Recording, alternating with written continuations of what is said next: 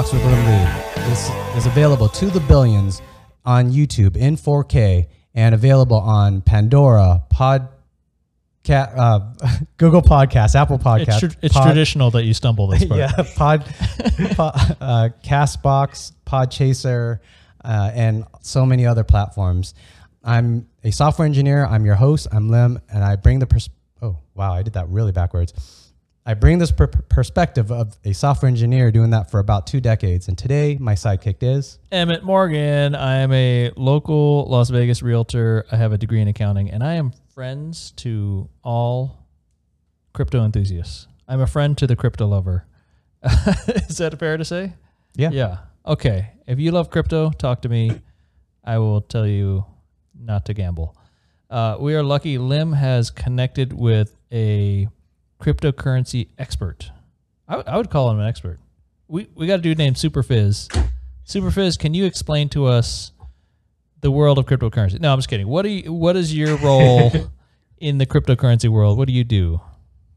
Hey, yeah. So I'm Superphiz. Um, I, I try to avoid fancy titles, so I, I don't like to think of myself as anyone special, but I call myself the Beacon Chain Health Consultant, and I a I organize a group called ETH Staker. Um, we are a group of seven people and a community of about forty thousand people um, who work to improve access to staking on the Ethereum Beacon Chain.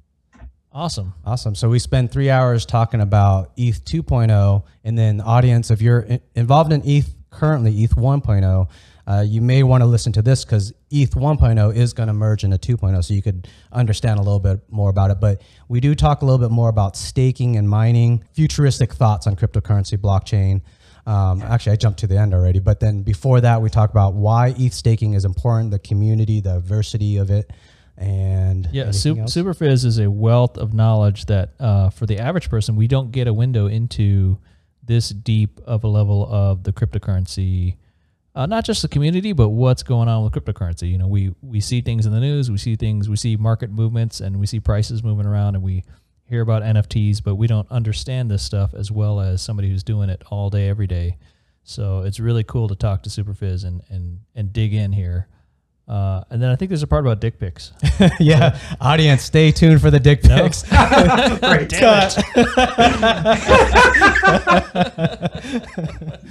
so, do you need it?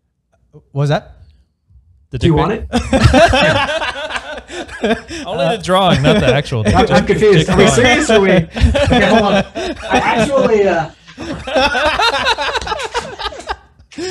I was looking for this during the episode.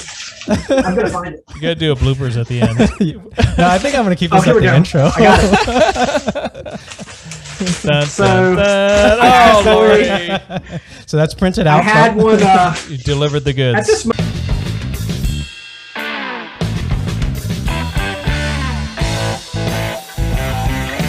So Fizz, thank you for this opportunity. So you you're kind of the leader for the ETH stakers community. Would you how would you kind of describe that in a deeper explanation?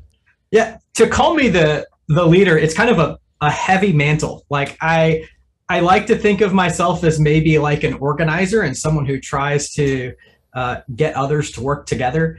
Um, but yeah, I founded ETH Staker, I don't know, a couple years ago, maybe 2018. Mm. Um, and uh, I really just try to connect uh, the community with uh, with each other and and really just sort of um, increase community capacity in Ethereum staking. So the yeah, so the goal behind this community is to organize everybody that wants to transition to proof of stake on Ethereum. Is that the goal? Yeah. Um, so proof of stake is going to happen no matter what we do. Right. Um, my, I came around here because um, I was an original staker on the Ethereum One network uh, in 2014, 15, uh, and uh, it was very much a every man for himself kind of thing. And with Whoa, proof 2000 of sorry, 2014, 2015? Yeah, so before before Ethereum actually launched on mainnet, uh, there was a a testnet called Olympic, uh, Mm. and um, I was a GPU miner on that network. And uh, we actually got got rewards for mining blocks on the Olympic network, which it turns out that's actually where my bit of stash came from. Okay. But yeah, um, So to explain to our our listeners that are new to this, so cryptocurrency is um, money on a blockchain or, or a cryptocurrency tool on a blockchain. Ethereum is one of the most popular and most capable and useful um, cryptocurrencies around. So um, early days, you were mining, which is using your computer to help facilitate transactions, and then you would get a small transaction fee. Uh, but That's since right. it, it was And- prior to the main net, you were staking instead of mining. Is that Well, um, and, and we really should back up um, because Okay. we're kind of talking about how I started with Ethereum, but Yeah. really, my previous experience led up to my interest in Ethereum. okay? Um, should I? Can I start from the beginning? Is that okay? Yeah, let's yeah, do it. start in the dark web. So, uh, what? I don't think that. Um, Oh no, I don't that's where it started. yeah, I'm, I'm like one of the only people who didn't start by buying drugs. Like I, I'm, I'm probably too clean for my own good. As a matter of fact, uh, on Silk Road, um, I wanted to sell cookies. Uh, and there's another platform called Open Bazaar. I'm, I God, I'm so serious. Like I was like, you know what? There are there are people who want to use this technology who Yeah. don't want to break the law, and so what they need is is just something they can purchase that is that's normal. And so um, I was like begging my wife. I was like, can we can we make cookies and sell them on the dark web? And she's like, well, what do you mean? And I'm like, you know, chocolate chip cookies. And she he was like, you know, they're gonna think you're breaking some kind of, and, uh, you know, guilt by association. Um, it didn't fly, but it was gonna be an awesome idea. yeah, no, like Yeah. you're you're asking the feds to look at you. Yeah, well, and um, it's so funny. I when I talk to people, when I introduce new people, um, I'm always like, uh, do everything above board. Like, don't unless you actually intend to break the law. Don't Right. give anyone a reason to think twice about you. Pay your taxes. Encourage others to pay their taxes. Be an honest, open citizen on the web, um, because you you really don't want to give anyone a chance to wonder about your motives. Yeah, Um, Fizz is a good dude. We know this. I mean, I, I tr- I- I'm not. I have I have my faults, but I I do I do believe in the greater good. I I believe in community. I believe in caring for others. Um, I believe. So I, it, it's funny. I, I don't believe in the religious concept of karma, but I Uh, believe in like a literal concept of karma, where we should all do good things and expect others, or you know, assume that others will do good by us. right. Um, it, it just good it- good vibes really- will attract more good vibes. Yeah, I, I believe that. I'm comfortable with that. So for the for the record, uh, none of the three of us is a financial advisor. This is not financial advice. This is our opinions and observations about a growing asset class called cryptocurrency. Yep. Is that a okay? Clear. That's fair. Yeah. Now we can say whatever the fuck we want. so Bye, uh, Safe Moon. no, don't. No? Fuck, fuck Safe Moon. oh, and Sorry. I, I always I always joke Sorry. that that I'm a 60 year old. Um, like I I love to to exaggerate my age. Um, yeah. and it feels like I have even with friends been dealing with troll comments for so long Mm. that like it, it just loses it loses amusement at some point like in my private group with my local friends they're like you know BitConnect and I'm like oh god like it's not even funny anymore just please please stop but it it's never old for some people I tell you, it's Yeah. funny. If you really were an old man trapped in a young body, you would have sold butter pecan cookies, not chocolate chip. and not use Mm, cryptocurrency. maybe that's why my idea failed Okay, Okay, sorry. So, so- to rewind it back to your totally legit origins. Yeah Sorry. Um. Okay, so it all goes back to my great great grandfather. wow, Not really. I'm way full of back. shit. I'm, yeah, just kidding. uh, growing up, I've always been a collector. Uh, like I, you know, as a kid, I was into comic books. Um, Hmm. I've always, always, um, you know, I was like a kid. Anyone else? Like I dreamed of like having, you know, millions of dollars. Um, Yeah. and I've always been a tech enthusiast. Um, I, um, I, I remember seeing whatever 286 uh, like the very first, like these were DOS machines way back in. Uh, Yeah. Is that an Intel processor? Is that what you're talking yeah, about? in, in- Intel i286 processors, uh, way back when. Oh, they're I guess they're 8286 processors. Um, And so I would see those at other people's houses, and I got very interested in them. Um, and I ended up getting like an Amiga pro- 500 computer. you had processor envy. Yeah, I'm, I'm so so I mowed. I mowed lawns. I mowed lawns when I was like 11, and uh, I knew this this lady whose husband he was in the military and he was away, but he Yeah. had a computer, and I would always Ah. like like ask if I could you know could come and check it out. We played Oregon Trail in the library at school. Yeah. Um, but I was obsessed with those. So things like um, collecting things with money, um, and even then I was a miner. I was a hole digger, uh, and so I just Oh. I, I've I've always been some kind of miner. Yeah. Um, so fast forward to 2011, um, I uh, was working as a counselor.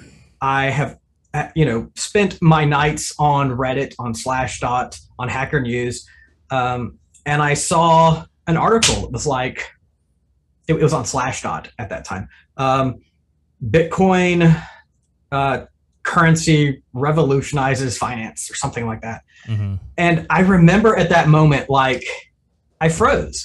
I was like, j- just the word Bitcoin said everything to me at that moment. And so um, I got, I, I read the article and um, I just, I, like, I didn't do anything else that night. Like it was, I just dove as hard as I could into Bitcoin. Uh, I didn't have, I didn't have powerful hardware. So um, I, Yeah. I set up a, a miner on uh, you know whatever computer I had. Uh, it didn't do any good. Like there was no no value to it at all. Uh, It but I spent the next enough to make you any No. different. Okay. it- have- like I no You- payout at all. So even back then, was it uh, ASICs based? Like, would you need? No, no. Okay. So uh, the first generation was CPU mining, and the the event that triggered the article that I saw was the first uh, GPU miner. Uh, then it was Wow. called uh, it was called poclbm. It was a Python OpenCL Bitcoin miner. Yeah, Hmm. poclbm. That's right. Um, and it, it was you know it was kind of a big event, and I was running poclbm and but without a GPU. So I was doing this for like six weeks still as I'm reading and like trying to get more into it. And I was like, I'm not getting any coins. And I didn't really understand why. I want my bitcoins. yeah. Um, and so at, at some point, I decided that I should, um, my credit card was run up. And I was like, I have to get a GPU. And Ah. so um, I purchased a, uh, a Radeon HD 5830. Uh, you can see my my first three GPUs are framed on the wall now. Oh Wow. man, we we should do that with ours, our GPUs. Yeah, yeah, because we don't know what to do with the old Our GPUs. we, it's just stashed in a box. if you have if you have like a couch that isn't level, you can really like shove a GPU under there and it'll it'll prop it up. No, that's a great Uh, idea. but yeah, that's that is where I started uh, Bitcoin mining, and I um, it was great. I it was I was obsessed with it. Um, I didn't really have money to put in it, and Bitcoin didn't really have any value. right but- for a long time, it was very Yeah. small, small But- beans. But it, in 2012 was a decent. Uh, was it like a 10 or 100x in 2012? Yeah, I want to say it went to about thirty dollars in 2012, Mm. and um, let me tell you what a financial genius I was. I'm- Bought all the pizza I could find. I, I sold everything at thirty-one dollars. Yes. Ah. Um, no, because that's, it's so overpriced. Like, really, Yeah. like, who is out. really going to pay thirty dollars? Only some sucker would do that because I, you know, I was mining at two and three dollars. Yeah. So um, I paid off my credit card and I was sitting pretty. Like, damn, Yeah. I was proud. I was proud of my victory. Um, um, Wait, let me. I have to ask, how many Bitcoin are we talking about? Because that thirty bucks a pop you got back then would uh, be I, thirty I honestly, thousand now. Yeah, thousand Yeah, x I- to now. I honestly do not recall. Okay. Um, it, it was it was in the range of a thousand, okay. uh, like some, a- something like that. yeah. Um, yeah, that's that sounds about right. yeah. I mean, you paid uh, off your credit cards. You know, you wasn't like you wasted it. And, Yeah, yeah. I mean, I, it was so funny because it felt very valuable to me. Yeah. Uh, but even at, as it felt very valuable, I couldn't see it see anyone paying more than thirty dollars for it. Mm, Like yeah. it, it just it never. Who who's going to pay that much money for a digital token?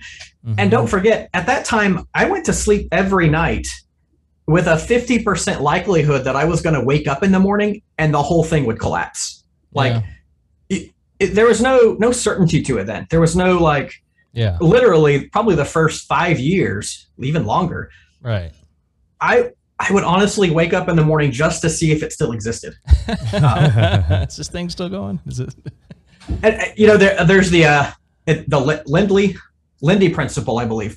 The longer something exists, Yeah. uh, gives you greater certainty that it will exist that much longer. So now, you know, being 10, 12 years in, uh, I don't wake up in the morning to see if it still exists, Mm. but there's always that, you know, that twinge of uncertainty. I was just telling Lim yesterday. I was on a text chain with some friends. Uh, I was like, "Hey, you know, if this keeps going the way it's going, one day we're going to be rich, unless it all collapses to zero. Then we won't. We'll have to replan our adult future lives." Yeah. yeah. That's, I'm, I'm all about, you've got to, you've got to take gains. Like you cannot, uh, you cannot shoot for the moon and not take gains along the way because you never know what's going to happen. yeah. Uh, and maybe we'll talk later about uh, what is it, March twelfth, two 2018, uh, Mm. when ETH went. That was the day they declared the pandemic, and ETH went from something like 1,200 bucks to 80 bucks, like Mm. that. Um, it was it was a rough experience, but Yeah. yeah. Anyway, um, Sorry. Back to your grandfather. You've got you've got GPUs on the wall. Grand, grand, Moses. grandfather. yeah. So uh, General Rutherford. at that point, at that point, I had about five GPUs, um, and I had gotten rid of my bitcoins, and I started mining again. Um, I did some training on Mt. Gox. Um, I did not get Gox. I never left money on exchange, but I I did some trading and, and did okay there.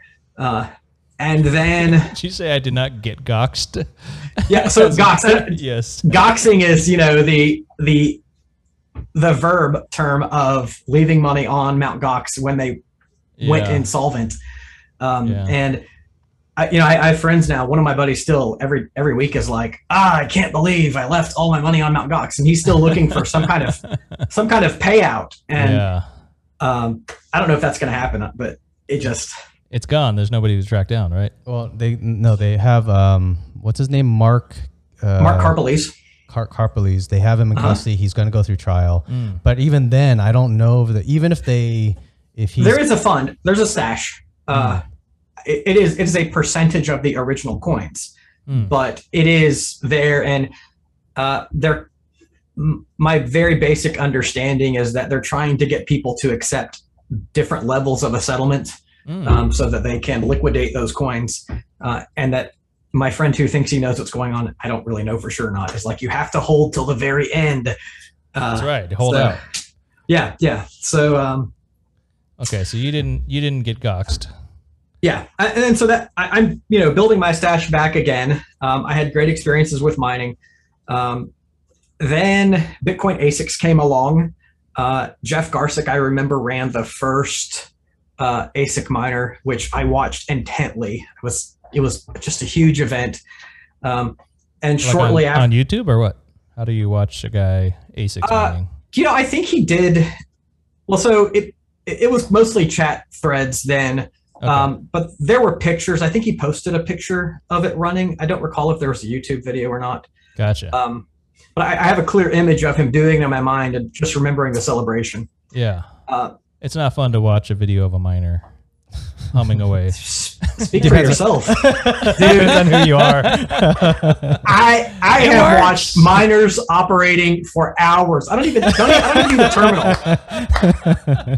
terminal. Let me watch the hum of the fan, and I'm I'm set. Like I'm We're good. on to We need a live feed of a miner running. oh hey, so uh, ETH Staker is trying to put up a live feed of a validator running. So Yeah. Anyway, other story. Um, yeah. So that excitement over ASICs led me to Butterfly Labs, um, which is a terrible, horrible company in retrospect. Um, but they they collected a lot of funds to sell ASICs.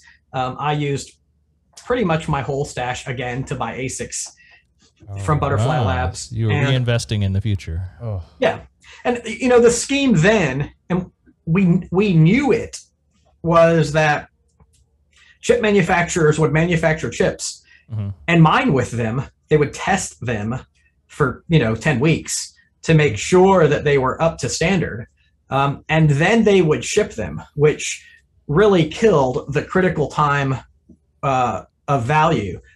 Uh, and so that was my my second loss. Um, Wait, so so the idea is you're going to run this uh, processor, this this uh, ASICs miner. So ASICs is it, is it a processor? Is that Yeah, it's it's an application specific integrated circuit. It is basically a piece of silicon that only does one job. okay? So it's designed to just crunch through this sort of operation, and Yeah. And in that case, it's yeah, it's SHA two fifty six is is the one algorithm that those ASICs are designed to do. yeah, Um, and and so as a manufacturer, yeah, uh, what what they do is they put the product together and then they test it by setting it to mine and Mhm. setting it on a shelf. yeah, Uh, and so for them, it's making really great returns. yeah. And when it's when it's not a great return anymore, they've already pre-sold it. And then they're like, well, it's done manufacturing. We can ship it now.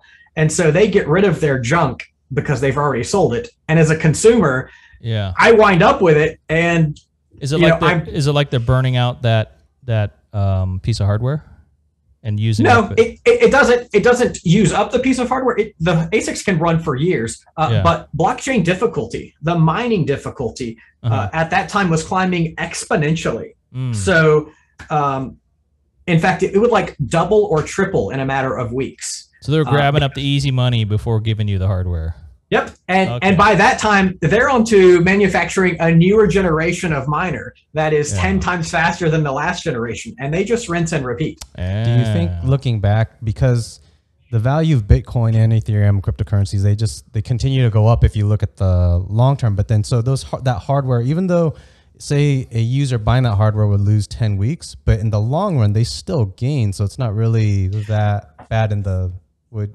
I still I, a shitty I, thing I for that didn't. company. I didn't really gain. I mean, let's say that I I paid twenty ETH for. Hmm. I'm sorry, twenty Bitcoin for an ASIC miner.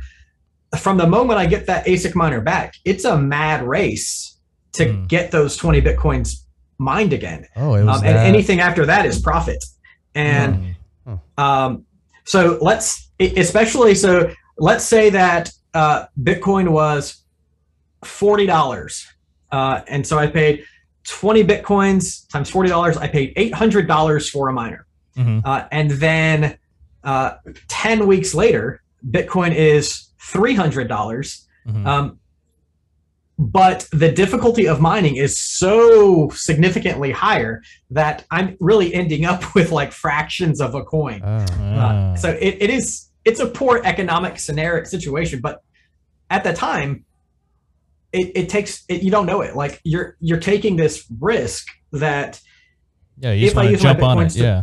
yeah, um, and it, it's a lot like what I see with NFTs now. Like, um, you you buy something spastically with the hope that it could return 10x profit, um, Hmm. but then you find out, you know, well, someone else is smarter than I am, and I didn't win that game. Hmm. So, um, yeah. So uh, so should we? So as an analogy, like say, if you were a taxi driver and you go, man, taxi rates are insane right now. I'm gonna order a new taxi so I can because you got to have a special taxi to drive people Mm-hmm. around. and then the taxi company uh, builds you a taxi, and then and they go, well, uh, we can't give it to you for about ten weeks. And in that ten weeks, they're driving around all these high paying customers. And by the time you get the taxi they were going to give you, they grabbed up all the easy money. And then now, and when you get your taxi, things are more difficult and less profitable by the time Let- you get it. let's say they they didn't keep it for 10 weeks because that's taxi time let's talk about or let's that's crypto time Yeah. in taxi time that's 20 years they kept Mm. that taxi for 20 years driving it around and when Mm. they gave it to you yeah, um, you know fuel efficiency standards had changed uh, Yeah. there's no not really any significant value to it but you've paid Yeah. for it and now you've got it and you're going to try and squeeze your value back out of it right, you got, you got this thing that only does taxi rides. You got to use it. yeah Gotcha. Is that a helpful analogy, or am I complicated? No, no, that, that was great. That's perfect. They Okay. they they sucked the value out of the resource before they delivered it to the customer. Yeah. That's um. So Okay. and I actually I believe they went on trial for that. I don't I know the company Oh, is wow. dissolved and it, there was quite a bit of hate going on. So that was the Um, second time you almost got rich on Bitcoin. Is that? I, I mean, I, you know, I don't mean to give you a hard time. I'm just trying to no, no, I don't. So I, it's it's awkward for me to talk about like in terms of getting rich because one man's rich, another man's rich. Like, um, it, it, it's another time that I I would say I I like to I say I blew my stack. Like okay. that's definitely the second time I blew my stack, and it has happened Okay. again since then. Um, The story so- continues. yeah, the- I, at this point, I'm like I'm in love with what I'm doing. I, I the taxi crashes into helicopters. people at work are like, dude, shut up. Nobody cares about your stupid computer crap. Um, yeah, whatever, I'm bro. I'm like the dude handing out private keys at work, being like, "Hey, man, check this out," and they're like, "Dude, take, t- just take it, please, just go away." I, and yeah, I'm trying to watch the baseball My- game. my Facebook friend count just falls every day because like all, every every day it's the same post. Like, please check out. At that time, it was Bitcoin, and like, yeah, block, mute, yeah. Yeah. So, um, you know, it, Okay, 2012. Go ahead. Uh, can I jump all uh, back to was it 2011 when you discovered that Bitcoin article? Yeah, So it was love for love at first sight for you. yeah, definitely. What what do you happen to remember? Kind of was it a technological? I mean, the word Bitcoin, but what what was going through your head? Was it you thought of decentralization or what? What do you remember? what was so appealing? Yeah. Yeah, it it for me it's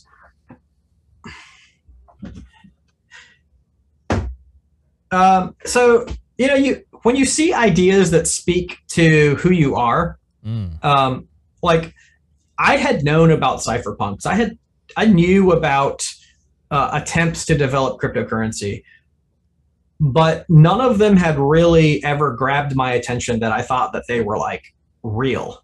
Ah. Um, and so I was really prepped for it. Every every cell in my body was like ready, and it just when I saw it, um, and it's so funny because I have tried so hard to go back. Like I have dug through Wayback Machine and like tried to.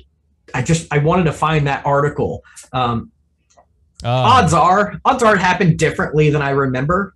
Uh, but you know, it's it's the narrative that I have in my mind uh, of just seeing that Slashdot article and really just um, being ready to dive down the rabbit hole. Um, and I've. I've done that. I, I have had the same. I'm, I'm uh I love ideas, and so if I find if I see an idea that excites me, I will grab it and shake it until it's dead. yeah. Uh, and that's essentially what it was. So in your mind, when you thought of cy- cypherpunks, and you, you at that time you knew that there was poten- you you felt that there was a way to do money digitally, and you in your mind you thought it was secure enough that someone's bound to do it. And you just you just you were waiting. Is that kind of I to be to be very honest, I didn't actually equate it to monetary value. Ah. It to me, you know, um, well, you got to question I- his motive so hard. You just want to sell fucking cookies on the dark web. yeah, digital digital value, like unbanked value, seemed Ah. different in my mind at that time. To me, Yeah. they were just neat tokens that I could own. Yeah. Um, and the idea that anybody would actually pay to get them is like what? suckers. Yeah. Uh, like I, I, I valued them, I coveted them, but yeah. I didn't actually equate that to money. It was more of digital value, Mm. uh, like um, like having an MP3 of a song that you really like. Like yes, that's digital value. It wasn't. I, I didn't wasn't able to put price a price tag on it. Let, let me ask you a related question that might. Uh, so in the early '90s, there was a, a new comic book company called Image Comics, mm-hmm. and I have a stack of Image Comics and you know those cards that I don't know you were collecting and put them in sleeves and it had the characters on them and stuff. The are Marvel, those, uh, the, the Image, yeah, I, I was all into that. Are, are those, we the same age? Uh, I'm 44, yeah. So uh, 43. Yeah. Hey, looking good. Looking sharp. Best looking dude in the room. no. Um. But so are those worth anything now, or does everybody have them? I have no idea. Like I, I have a bunch of those in my like keepsakes box. Yeah, because I Um, think if I take it to the comic book store, gonna be, oh yeah, I'll give you ten bucks for that crap, right? And I'll Yeah. never know.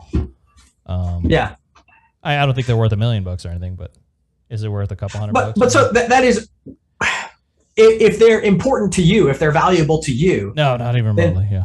Okay, if they were, oh, okay. then then, then it would be difficult to put a monetary value on it. Like Yeah. it, it would be difficult to say, are they worth ten dollars or a million dollars? Well, I don't know. I just like them. Yeah. And to me, that, that is that is what early cryptocurrency was. I don't know what it's worth. I just like it. I just like the, yeah. that idea. and there's some value in each thing. Yeah. Uh, what um around what year do you think your your mental definition of decentralization um change? Or wow. So, I mean, I, if, if you if you end up saying like 2016, then let's continue the story. Then we'll we'll jump into that topic later. But Yeah. Sorry. You have an exciting Ah. story, so I keep derailing you. I, I can't remember because it, it, it is it's been an ever evolving topic in my mind. oh Uh, yeah, like yeah. I'm for me- always yeah, for me too. Yeah, and I'm like, oh shit, am I gonna spend six hours on my backstory? like, gonna zoom up. Sorry, I- We're I won't Ethereum. so, I'll be quiet. Yeah, Go ahead. so yeah, I'm, I'm humming along doing. I, I did the altcoin boom of 2012. It was great, whatever. Um, and then, you know, I'm on Reddit and I see this post by Vitalik, and it's talking about um, Ethereum. Mhm. Uh, it, I, I believe, it was actually in our Bitcoin at the time. I, and Mhm. I, again, I, I'm not saying this is reality. It's just how I remember things. No, it works. When And you say- so- when you say in our Bitcoin, what do you mean? By Oh, I'm sorry. Uh, Reddit.com slash r slash Bitcoin. It was subthread. at the Bitcoin Reddit. Okay, Yeah, okay. I'm sorry. Yeah. Um, because then you could talk about other things. It may have been actually on uh, bitcointalk.org, which is a, a website where a lot of products were announced then. Mhm. Um, and I, I read, you know, I, I recognized Vitalik's name, but I didn't know much about him. Um, and that article kind of had it, we had been through a lot of a lot, there had been an altcoin boom in 2012 and a lot of junk projects had been sold.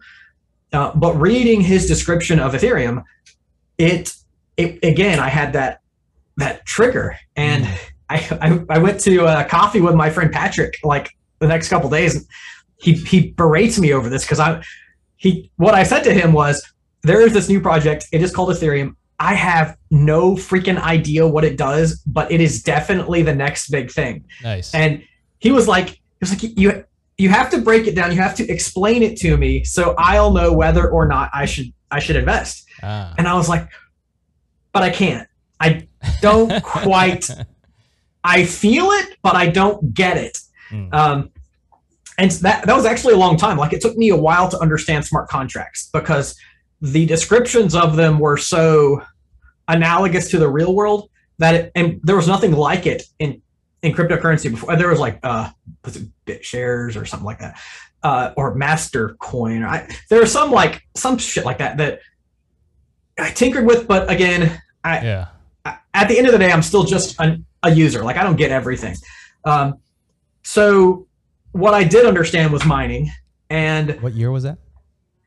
it's going to be 2014 when uh, the yellow paper came out, uh, and that that was the shortly after that they announced. Um, so there was the launch of test nets. They had a couple test nets, Yeah. um, and because I know mining, uh, I uh, participated in their test nets, and then one of the final test nets was the Olympic test net, and it actually triggered mainnet. Yeah. Uh, and so from the beginning of that, I this is actually how I became Superphiz. I collaborated with the uh, Reddit Ethereum community with the other miners Yeah. just talking about like how to get things working and it was you know it was not plug and play it was it was compile and figure out gpu switches and get a specific version of Mhm. um, you know the graphics driver and um, it's actually yeah. It's sorry. not. It's not easy to mine if you're not good with computers. If you're not yeah used to putting computers together and running some code, it's difficult And- to be a miner. and so the, the first gpu miner for ethereum was a product called aleth io i believe um, and I I was one of the first people to get my GPUs running with it, and so I was I was hammering away. Yeah. Uh, and then they they did a, a pull request to change how the keys were derived, uh, and I didn't understand it, Mm. and so I was not able to export my keys because I, I technically I exported the wrong the wrong data. Like Mm. say your keys are stored in one file, and I exported a different file, and then wiped my machines and reset. Oh. Yeah, so I I lost I lost quite a bit of of work there, uh, but still I did very well in the Olympic mine, yeah. uh, and it gave me this passion for uh, the health of the Ethereum chain. Like it, it just it was it was important to me. Mhm. Um, and I'm probably going to skip like five years here.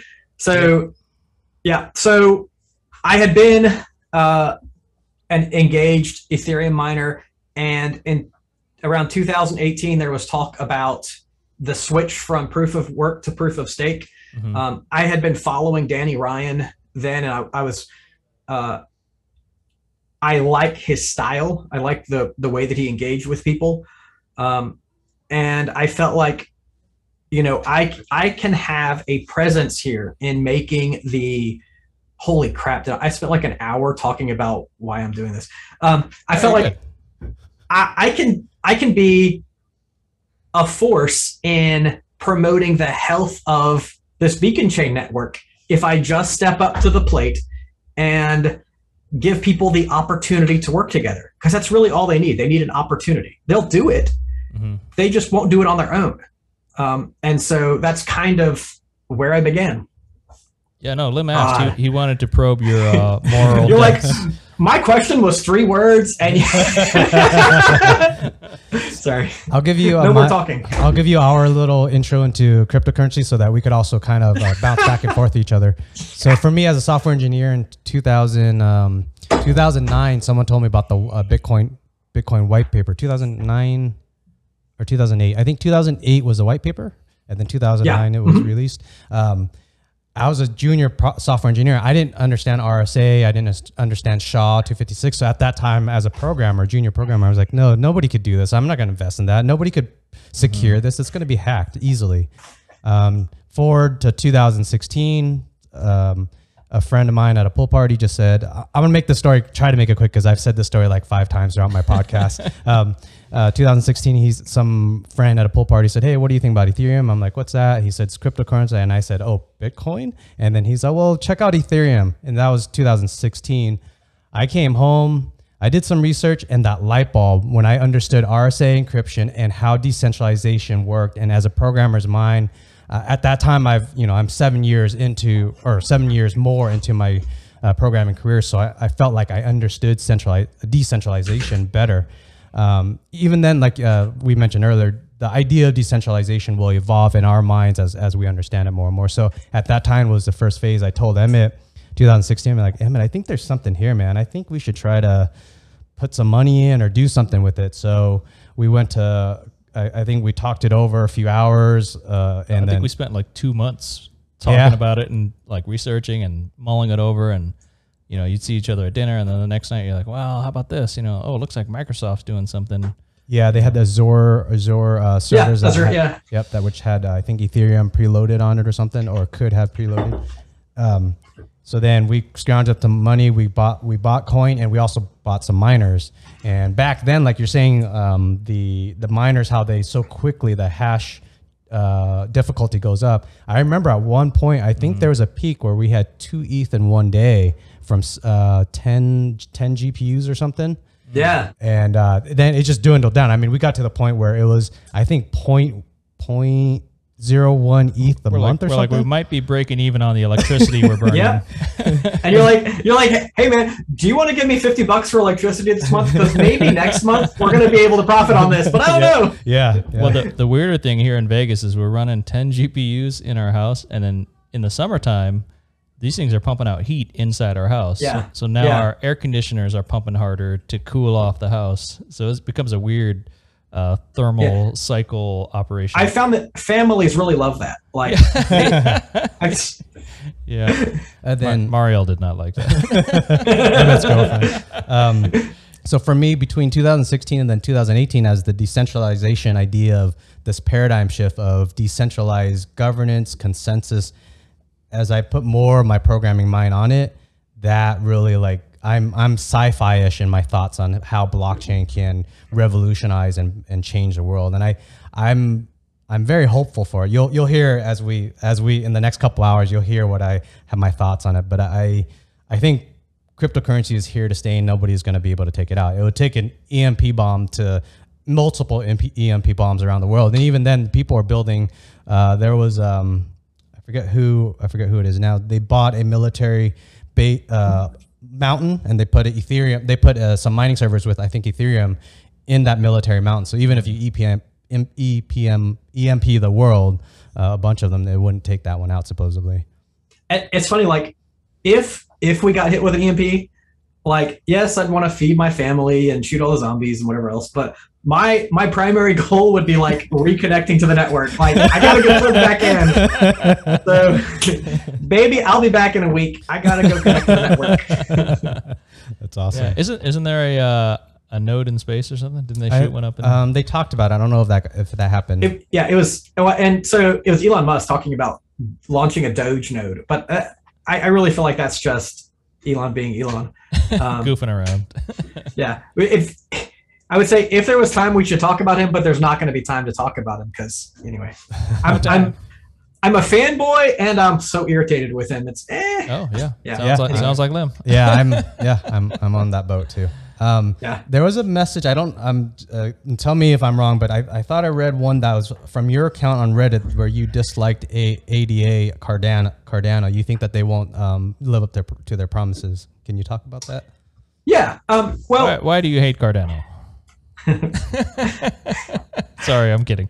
no, it, no. It's funny. Like in general, I I like to be a lover of technology. Yeah. Um. And one of the things you'll see, I, I'm not I'm not a, a disparager. Like I don't want to put anything down, um, because there's room for there's room for a lot of things to be successful and so what i like to spend most of my energy talking about are things that i love and that i want to be successful um, it, so and i'm like I, the question i'm asking myself like do i want to spend time talking about something that i don't like? Because that really just Mm. uh, gives them gives them the spotlight that um, isn't something i'm interested in giving them. Or Uh, I guess I, my I know- I know that's I, I guess from my perspective, I think, uh, especially actually, um, I've I've already watched your some of your podcasts before and some of your state of uh, state of the state of the steak, state state yeah state of the state state of the steak, or um, That's right. And, and I you, you get a certain I get a certain opinion and or feel for you that you seem you do seem like you are for the you are for you you want good for all. You, you get every I think everybody gets that feeling when they watch you.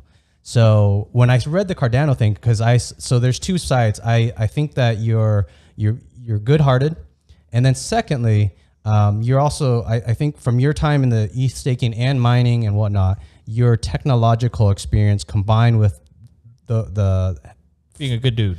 I think that my I would like to hear what you have to say. It, I guess in the sense of is it um, what you have to say against Cardano? Is it um, good technical analysis or is it just opinion or is well, it? yeah. Let me rephrase the question then. So we we all think Ethereum is badass and it's gonna be the strongest coin for the near future here and the most capability and the most usable and excellent uh, cryptocurrency.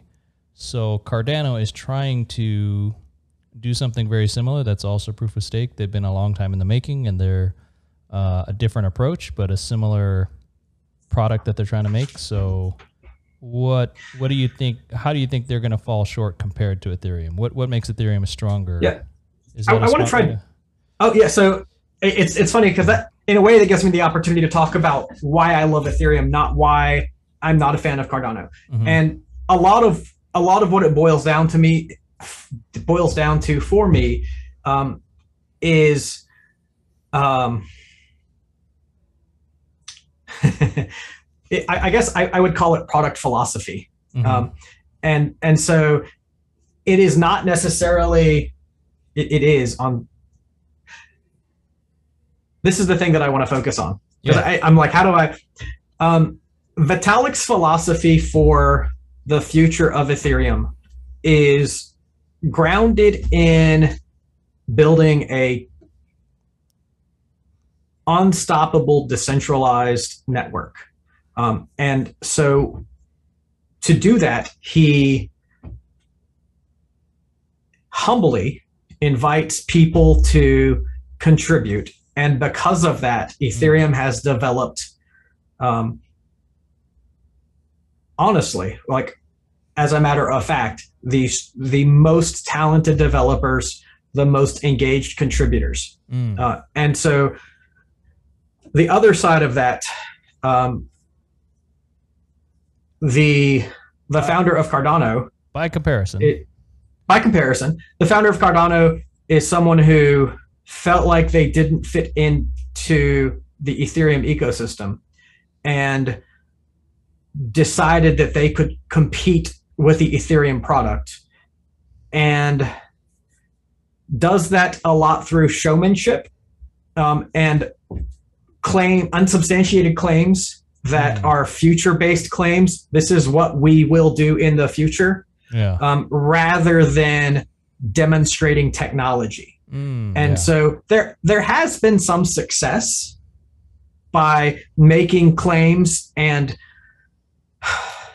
you know yeah. I'm glad I'm glad they launched smart contracts, but from a global perspective, it appears to be more about showmanship than Mm. product delivery, whereas Ethereum is about humanity, decentralization, and product delivery. Um, Yeah. I yeah, I, I think that I did that without like stabbing anyone because I'm not really a that's not my style. Um, yeah. All right, I'll try to take us away from that topic. Um, I, I heard some um, some figure which I, I think sounds uh, wrong, but if you happen to know any way to get it, get get that data. Um, someone told me there's Ethereum developers take up ninety percent of all cryptocurrency developers. Have you heard anything, or is that does that sound? I it has been a while since I've I've looked at those numbers. Um, I would say it's probably been 2019 since I Mm. I first became interested in that concept. Mhm. Um, but if you if you survey the world of developers, the world of people who are able to contribute to the development of a decentralized cryptocurrency, Mhm. um, in my experience, in my knowledge of those people, they have all flocked. Not all. That's not. That's not a fair statement. a lot. Everyone that every one of them that I'm aware of Yeah. has flocked to the Ethereum ecosystem. overwhelming. yeah. Yeah, and it, you don't you don't have um, you don't have Vlad Zamfir is a guy who comes to mind. I don't know if you know who Vlad Zamfir is. He developed uh, the, Nope. the Casper. Um, so an absolute genius. Um, Oh. So Casper he is a con- proof of stake. Um, was yeah, the, it's the original proof of stake algorithm. Yeah. Um, so he is a person who who doesn't necessarily love working with Ethereum, Mhm. but he still kind of uh, has has has been a, a part of those things. Hmm. Um, I I guess what I'm doing, I'm going through names in my mind, and I Hmm. have some the idea of some people who have chosen other products or to work on other projects. Yeah. Um, but in most of those cases, it's not it's not. I'm not referring to Vlad here, but people who have chosen to work on other projects tend to be doing so for self-aggrandization Personal rather gain. than Yeah. for personal gain rather than working towards something great for humanity. Yeah. Uh, and that's a- a- a- again back to the founder of Cardano. I believe it is a, a, a personal gain motive rather than um, or personal ego? really, yeah. And I, it's I don't know him. I'm not friends with him. I Yeah. just I just have have been around this the ecosphere a long t- uh, long enough to kind of have these strong perceptions. Yeah, I, I just threw in, threw in the uh, personal ego thing because just to stab him a little bit. Um, That's accurate. I I feel like like I when I watch I I really like some of the things that he says in his interviews, but there are very big moments where he says things that you're to me I say, hmm, your ego is in this Cardano thing a little bit too much. Like you decentralization, in my opinion, and I, maybe I'm too sci-fi-ish, but Uh, I, I think that's why Satoshi Nakamoto is such a beautiful story. He took himself out of the fre- freaking equation. It's so amazing, this story for someone to create something, give it out to the world, let everyone profit. And this Satoshi Nakamoto, we don't even know who he is. It's the perfect Yes. way to lead that decentralization or to start it. It's a perfect way. I, I think Yeah. the Yakuza got him. Ethereum, in comparison to Cardano, sounds a lot to me like SpaceX in comparison comparison to Blue Origin, where Blue Origin tries to be a competitor to SpaceX, but I mean Blue Origin has a huge, I think, a billion a year funding from Jeff Bezos, and then they they've developed a rocket engine that has a lot of future promises and a lot of marketing and advertising. But SpaceX is fucking launching rockets Yeah. landing Well, them on their ass. Yesterday. Yeah, putting humans into space, launching triple heavy rockets, developing uh, interplanetary super BFG. You know, I was thinking yesterday, you know how high uh, Jeff Bezos went and then how, how high the four people went yesterday? So Jeff Bezos went uh, about 300, uh, or sorry, 30 uh, miles up in the atmosphere. in the penis rocket. Yeah, in the penis rocket. Those four went 360 miles. So he must have accelerated his program because he knew those four people were going to outdo him. Yeah. It was just this total ego thing. Yeah, what a yeah. fucking ego. no, but it's It- totally. it's so funny. Yeah, the difference I, I is awful. actually I, I messaged Ethereum memes a few months ago. It's a, a Twitter account, and I was like, "Hey, I got this idea. We could compare SpaceX and Jeff Bezos' Blue Origin Ah, to Ethereum and the ETH killers, Ah, because yeah. there's always a new ETH killer, like Right. every week, and it is the exact same thing. It is it is one who is like, we're going to do this, yeah, uh, and we're going to do a great job at it. And others who are like, wait, wait, don't leave me behind. I can do it too. yeah. Um, and in the end of the day, uh, ETH killers to me becomes more of a joke than something I'm I'm seriously concerned about. Like yeah, I require myself to learn about the ETH killers because uh, if Ethereum is no longer the best product, I need to know that. Like, I want to, uh, I, I want to sell my bags and I want to get with the best product. Mhm, And so, if one of these ETH killers is is the real thing, mhm. then I want to know it as early as I can. Yeah. Um, and I used to take that very seriously. And now it's like, all right, let me read their paper. Let me see their claims. Let me see, you know, who's behind it, what their philosophy is, how it's organized, what the chain looks like. yeah, And it, it becomes so easy to be like, ah, definitely not an ETH killer. Um, you know, the one that we thought might have a chance a couple years ago was Aeternity. Was that? Is that the one that was EOS. looking- EOS was it? Oh, looking to be a platform coin. But but the, I knew I knew EOS was centralized. I was hedging. There the, to me, I think of these investments as as categories. There's the uh, you could say Bitcoin store value. Monero to me was uh, was a sec- um, a what's the word Anonymous, an- yeah. anonymous privacy coin, and then Ripple was a centralized way to work with government. Uh, and I, I I don't like Ripple, but I put some money in. It actually at one point was my highest uh, gaining um, uh, profitable coin for a while. And then um, also I picked EOS because I thought that was I was hoping that would be maybe if the government doesn't like Ripple, they might go to EOS. Mm-hmm. And then EOS, I would hope eventually governments would say if they liked EOS, they could years later they would go to Ethereum. So I, I kind of categorize Yeah. my, my pillars of investment. I I have I have this weird philosophy that I I tend to put my technological beliefs ahead of my desire to earn to gain money, um, and so I'm far more likely. Uh, so I actually like Monero. Out of Mhm. those projects you listed, I think Monero is pretty legit. I don't hold any, Yeah. but I, I have in the past. Um, I it's I sleep so much better at night when I feel like my investments are in products that I think are going to go the distance. Um, and then if I see something that like, so Ripple is a is a great example of this. Mhm. Um, people invested in Ripple, I believe, because they thought they could make money, not because they thought it was a strong product. Um, like it's not really, it doesn't really have the chops to to change the world. Mhm. It's just a potential moneymaker. Um, and so, for that reason, like it, it never appealed to me. Um, but when I see a project that is like, um, we aim to improve the quality of the cryptocurrency ecosystem by reaching this goal and it's going to serve these people, then I'm like, ah, I'm interested. Let's see how that works. Yeah. Now we're talking. Yeah, I agree with the uh, well the Ripple thing. I thought just it would be the banks that would take on Ripple, so it wasn't. Yes, it was for me monetarily to want to greedy make motherfucker. Yeah, to make some money. It's but not- but I, I view It's not it, wrong. I view it actually as a gateway drug. I actually it was I was hoping either XRP or EOS would be the gateway drug for the government to get in on that. Yeah. And then I think Ethereum and or Bitcoin or any any I'm gonna say any true cryptocurrency where where it's uh, decentralized, open source, uh, not central. Well, decentralized, not centralized. But um, I was hoping it was the gateway drug for governments and banks to get into crypto. Yeah. Yeah. But nowadays we don't have to worry. Uh, Wall Street has gone straight to Ethereum, so Yeah. we can we can count know- on Wall Street to buy the government. I, I sound a little like I like to make money. Like I'm not I'm not against anyone making money. I think it's great. But I if I'm gonna make money, I want to do it. I would rather make less money with a project that I thought was right minded than make tons of bags on a project that just didn't make sense to me. Yeah. Like you'll never you'll never catch me like buying something that doesn't make sense if I believe there's going to be a pump tomorrow.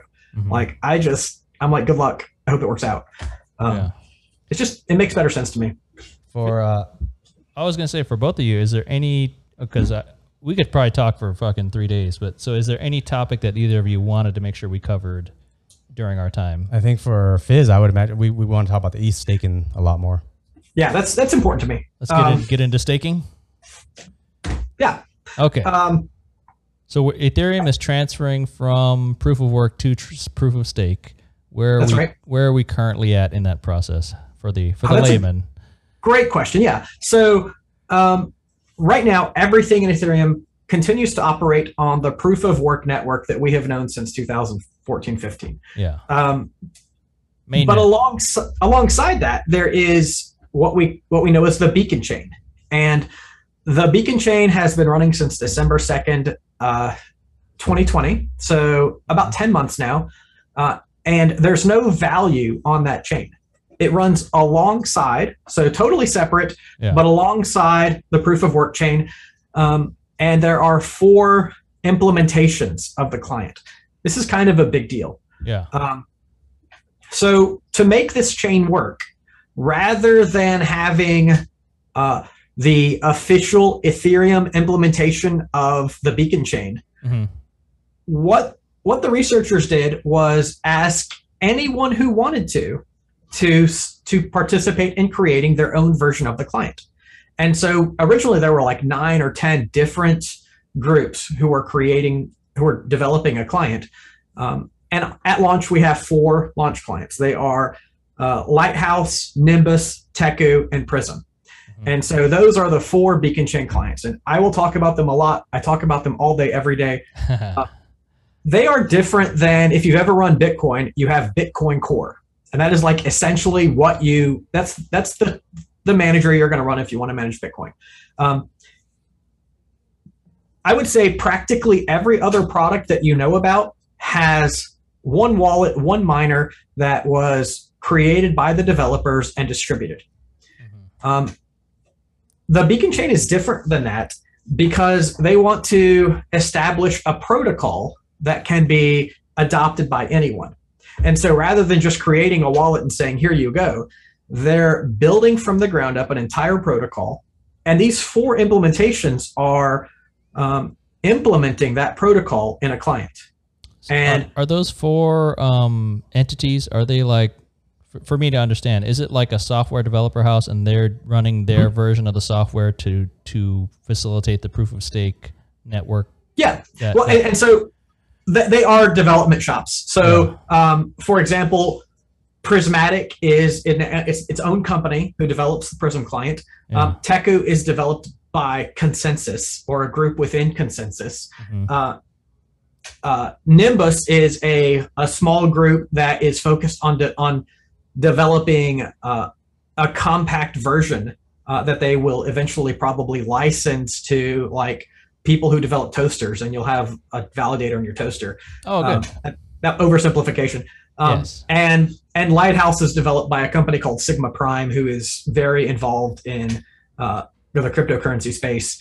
And so uh, Sigma Prime has a development group called Lighthouse that develops the Lighthouse client. Gotcha. And so they're not competing, they're all working together using different programming languages to reach the same goal. Yeah. Uh, and so what you end up with is a network that has uh, four different, let's call them races or four different species yeah. who communicate with each other and hope that everything works out. Mm-hmm. And anytime something doesn't work out, it means, hey, something's wrong either with that implementation or with the protocol. So let's go back and look up and find out what broke. Fix the bugs. If it's an implement, yep. If it's an implementation, we can fix it. Yeah. If it's if it's the protocol, we can fix it. And then what you end up with is this extremely well-defined protocol for the way that the beacon chain can work. Yeah. That that robustness is likely to last 50 years. You're not really going to find that in any other project. Like they yeah. just aren't doing those things. Uh, so that is my excitement and so the be- the beacon chain that's currently running alongside the proof of work is it um, processing the same transactions in a or is it no okay right right now it's not processing any transactions it is okay. it's it's basically building this this backbone of blocks mm-hmm. um, and what we're looking forward to is an event called the merge mm-hmm. when the transactions that exist in the proof of work chain mm-hmm. um, will be packed rather into proof of work, they'll be packed into the proof of stake chain and they'll just shift custody. Uh, and so these people who run validators at home, they will run an ETH1 node and an ETH2 node on the same machine. And uh, the transactions that are picked up by the ETH1 node, rather than being packed in blocks by ETH1, will be packed into blocks in the beacon chain. Okay.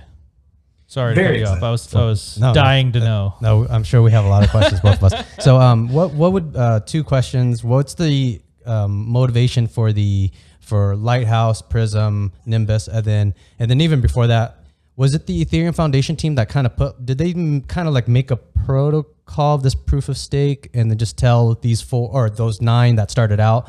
and said, "Hey, this is what we want," and then you guys program it to that. What's the actual details? Or yeah, that that was a very long process. It was probably three years. I want to say it began in 2017, uh, mm. uh, 2018. The original design for uh, for proof of stake was uh, a, a, smart contract that held 1500 ETH, um, and it never really made it far past the drawing board. Um, they restarted that effort when they it, it just wasn't after researching, it just didn't have the the chops to to make the cut. So they were like, well, that's not true because that's 1500 ETH deposit was too much f- for average people to be able to participate. Well, they went back to the drawing board. If I remember back then, uh, ETH was like less. I think it was like around twenty dollars a coin back then. Because I, I think I remember talk, them talking about the proof of stake, but um, it's still um, thirty thousand dollars. Well, yeah.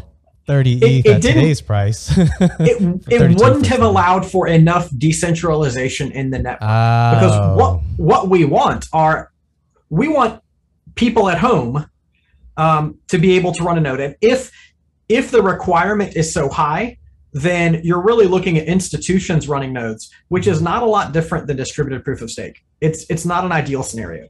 Um, but with 32 Ether, and granted it's $100,000 now, if you really wanted to do it, uh, there are enough slots available that you could be a staker at home. Mm-hmm. Uh, and so that design went through research for probably two and a half years. Mm. Um, I think that there there was a, a, an original client written in Python. I think Vitalik did, did some sketching of it in Python. Um, and then it went to uh, research, and then there was this. The Ethereum Foundation offered grants for teams who wanted to offer a client, uh, and then they began having implementation team meetings. And these implementation team meetings were with a very early version of the spec. It was, it was uh, barely functional. And so through this iterative process, um, continuing research, leading into implementation, um, I want to say two, two and a half years, uh, they got their first alpha clients released. Um, Nimbus did a test net, uh, but it, it, it didn't have a lot of uh, a lot of public awareness. Um, what really caught on was the Prysm test net, um, and you know we we offered POAPs. We had big celebrations for the Prysm testnet launches, and we got tons and tons of people into them. Um, it made so much sense at the time, but what we didn't realize was that we were waiting um, people's allegiance toward Prysm, so that when mainnet launch came about, everybody's like, "Yeah, I know how to run Prysm," Yeah. and that's kind of where seventy percent of the people went to. Yeah. Um, Yeah. Ideally, you want four different strong ways Yep. to run the beacon chain. Yeah. Yeah, we want we want every client, each of those four clients, to have twenty five percent. Because Yeah. what happens then? Um, let's say we- we have observed um, a client having a fault on mainnet, and well, I'm, I because I I don't want I'm, I'm not one to disparage. You know, I, I don't usually say I'll things say that are it. I know who it is. I'll say it. So no, I, I, I, I'm gonna do it because because we're okay. Um, It's the Prysm client the Prysm client had a fault and because it ran 70% of of the validators the network ran into serious turbulence yeah. if if each client ran 25% and Prysm had a fault the network wouldn't hiccup we would see participation fall to 75% but then the network wouldn't slow at all Yeah. and that gives Prysm time to say oh we need to fix this yeah. um, and they fix it. They they can distribute a release, and everybody's back up and running, and then participation's back up to 100%, and no one misses a beat. Uh, Yeah. But while we have this scenario where they're the majority client, where 70% of, of people are running it, if they have any kind of fault, which they should be allowed to, uh, it can cause the network to grind to a halt. I, I got and- it. If you got an if you got a jumbo jet and you got four engines on your plane, you don't want one engine to be the super strong one that's pulling seventy percent of the plane, because Yeah. then the other three can't carry the plane if you got a problem in engine number one. Yep. Perfect. Yeah. Emmett, Emmett is the the metaphor man. Is that? That's Yeah, good. I like that's it. yeah. No, my concern is that if anybody's watching that's not a super, you know, Yeah. super techie, it, that's hard for us to understand. I- yeah. I try to keep it at at common level, uh, Yeah. but sometimes it's it's hard to get out of the weeds. Yeah. You guys Um, doing good. It makes sense so far. And, and so when it comes to client diversity, my message is, um, if you want ETH to be a valuable asset, like staking is great, but you're not really so if you choose Prysm you're not really investing in the long-term health of the beacon chain Mhm. Um, I'm on and so- Lighthouse. the, the key to successful staking is to stake with balance in mind. And that way, you're supporting the underlying value uh, of, of our network rather than just trying to get paid. If you stake in a way that is money first, then you're really undermining that that basic value proposition, um, and you're going to lose money in the long term. Because if everyone does that, ETH is ETH really ends up being worthless. It ends up being centralized. Uh, you'll find that you know one exchange stakes everything. Mhm. It's not really a decentralized network. Uh, So the real way to make money is to focus on the health of the network, and then we all succeed. Yeah. What's the current um, breakdown? Do you know?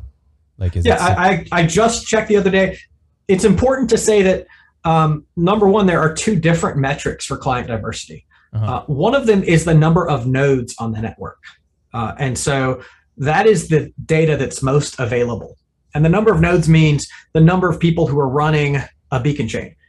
One beacon chain can run thousands of validators. Um, and what, what is difficult to know is, well, so let me tell you that one. That is uh, about 70% or 65% um, Prysm. yeah. Uh, actually, I have it written down, written down because I put it up the to the Twitter. stats. Hey, if we buy if we buy a new toaster, can we, can we run Nimbus on our toaster? You better you better run Nimbus on your toaster. Uh, I don't see my notes, but it's about 65% uh, Prysm, about 10% Lighthouse. Um, I want to say about 5% Teku and about 1% Nimbus. Now that's not going to add up to 100% because it's from memory, but Yeah. that, that is a, a pretty fair breakdown. Somewhere in that ballpark. Um, yeah. And the only way we can get actual validator breakdowns is either checking graffiti if people say if people use their graffiti to say this is what I'm running, um, or if there's an outage by with a certain client. Uh, and so we know that 70% of validators run Prysm because when we had turbulence, we lost 70% of val- validators. Mm. Uh, For our I can't say for the other ones. for our audience, uh, graffiti is um, when a validator, when they set up or configure their validator, there's a little flag. You could, you could put like, my name is Lim. If you, I would suggest you do that, but um, a lot of people are saying like Lighthouse or Nimbus as their as their the software that they're running. Yeah. And so when their validator validates a block, correct me if I'm if I'm wrong, Phiz, but um, when they validate a block, that graffiti will go into that block. So that's how that you could get a metric from what people are writing in graffiti on their validator. Can you write I love Vitalik? Yeah, you can write whatever You you, want. yeah. All right. That wouldn't be weird. I, I, people do. Uh, so, as a matter of fact, I'm, I'm going to tell you a funny story here. Um, there is uh, some you can use beacon cha- chain graffiti Yeah. on uh, beacon chain beaconcha.in has a graffiti wall where you can use your graffiti to select coordinates and so um, if you use xy coordinates and a color uh, the beacon chain wall will pick that up and add it and so a fella drew a giant penis on of that, course, a uh, penis. yeah, the penis on uh, on that beacon chain wall, and it, it will be there forever. Like even if beacon chain goes down, the data is still there. Archaeologists are going to be like pulling that up, and they're gonna they're gonna decode it, and they're gonna find. Um, so it truly became graffiti. Yeah, yeah. uh, and he's a re- very friendly fella um, who, He did it on obligation. you got to draw a dick. You know, it's just yes, it, it, yeah. um, I, I had like offered like, can we, you know, change it into a flower?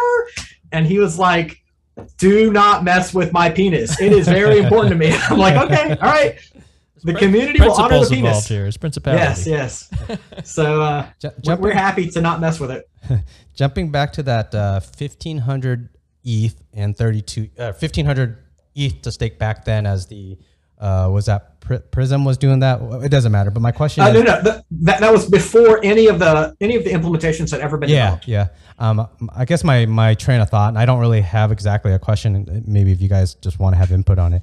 So that I I Stupid I want question. I No, I'm want to kind of like s- s- um, think that these developers or the people working on this Ethereum protocol, the Ethereum Foundation group, and all the s- decentralized people around the world work on it.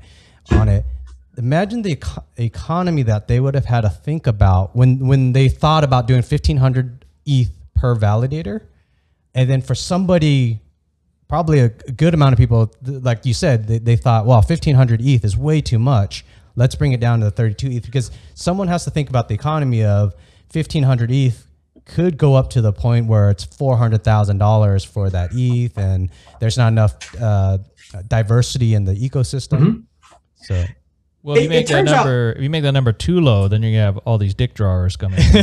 yeah. it's it's not really as related to money. It's Yeah. really a, a technological constraint of chatter on the network. So the more Mm. the more individual nodes you have on a network trying to, to communicate, the more chatter there is.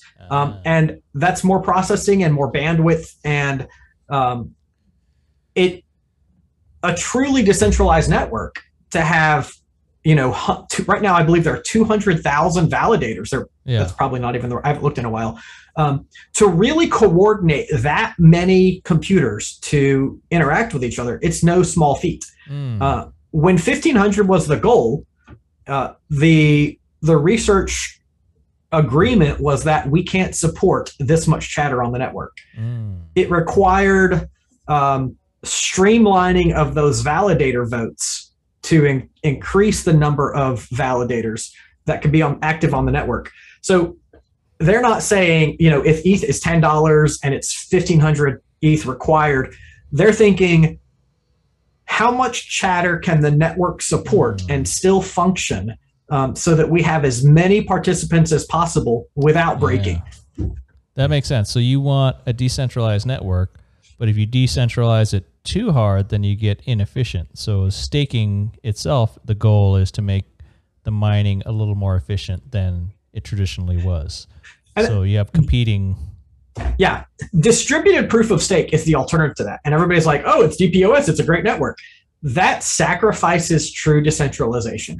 They pick 21, whatever, 40, and sure, it's easy to communicate between them because it's a tiny network. Yeah. and you might think that you're that you're doing that you're staking but really you're just giving someone else your vote um, ethereum is truly decentralized proof of stake so that each each of those thousands hundreds of thousands of validators has an actual say in the next block Gotcha. Uh, who's the uh, ETH stakers? If you had a call out and give some props to all the, the team that you work with and whatnot. ah. That's a great opportunity. Yeah. So uh, Nolan was Lamboshi was the first person I connected with. Um, we we're like we had been in some. It was actually in the Prysm chat, I think, where we connected, uh, and we both were running similar hardware. We're both running like uh, these giant infrastructure servers uh, to run our staking nodes.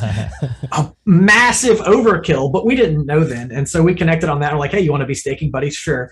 Um, and then uh, Buddha, who is an employee of Beacon Chain, um, uh, well, of Bitfly, the company that develops Beacon Chain, Uh-huh. uh, he offered to run a um, a Discord that was a, a sister Discord to our Reddit uh, room, and so he was the third member. Uh, and then Patricio Worthalter connected with us. He is the developer of POAP, uh, which I could talk about POAP all day long. Um, like in terms of my favorite things, it's like Ethereum, ETHStaker, then POAP. Um, I don't even know what a POAP is. oh shit, son, we're gonna have to talk.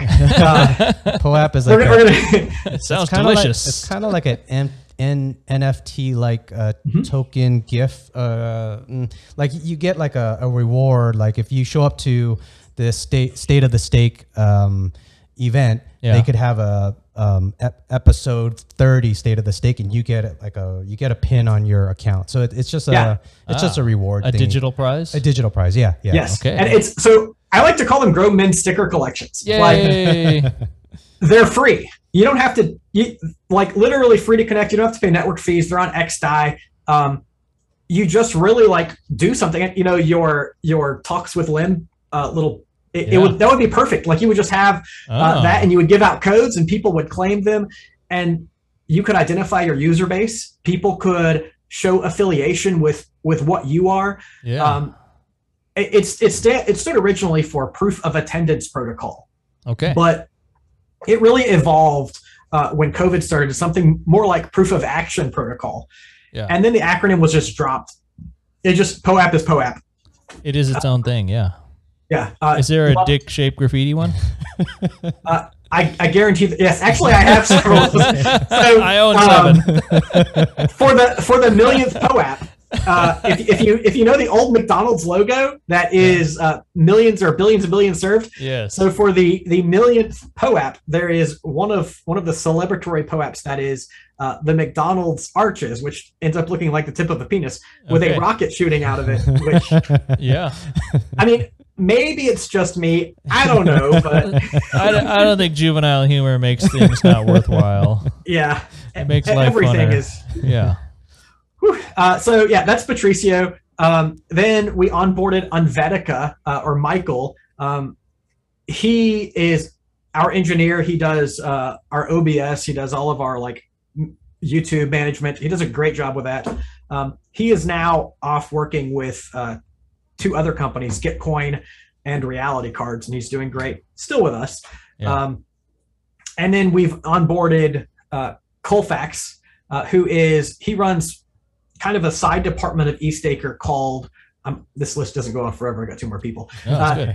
You're like, what's that? Um, uh, Stakehouse is our development wing of ETHStaker. So where ETHStaker develops community to improve access to staking, uh, Stakehouse develops tools to improve access to staking.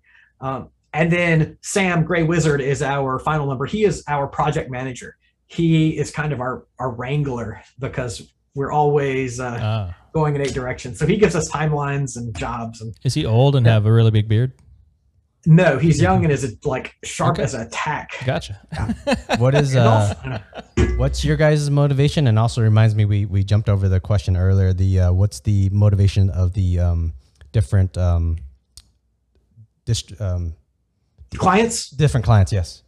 Okay, so the purpose of the four different clients Well, i- is let- to look for. Well, uh, answer the uh, what's the motivation of ETH stakers first, and then we'll jump onto Ah. one. Okay, so uh, we really the goal of ETHStaker is to be uh, welcoming first and knowledgeable second, and that doesn't really tell you what we do, Yeah. uh, but we really we want to increase access to staking for everyone. Um, staking should not be uh, Exclusive. in- exclusive, yeah. Yeah. Like we want anyone who's interested, anyone who has 32 Ether, to be able to stake, and so we want to help you get plugged in. Um, if you connect with ETHStaker, then we're going to help you find ways to stake. Yeah. Um, and recently we've shifted because we, I don't know, we've shifted. Recently we've shifted Shifting gears. from our original focus was solo stakers with 32 Ether. And now we recognize most of our new onboardings don't have 32 Ether. And so we want to help people with less than 32 Ether connect with a safe and healthy staking opportunity.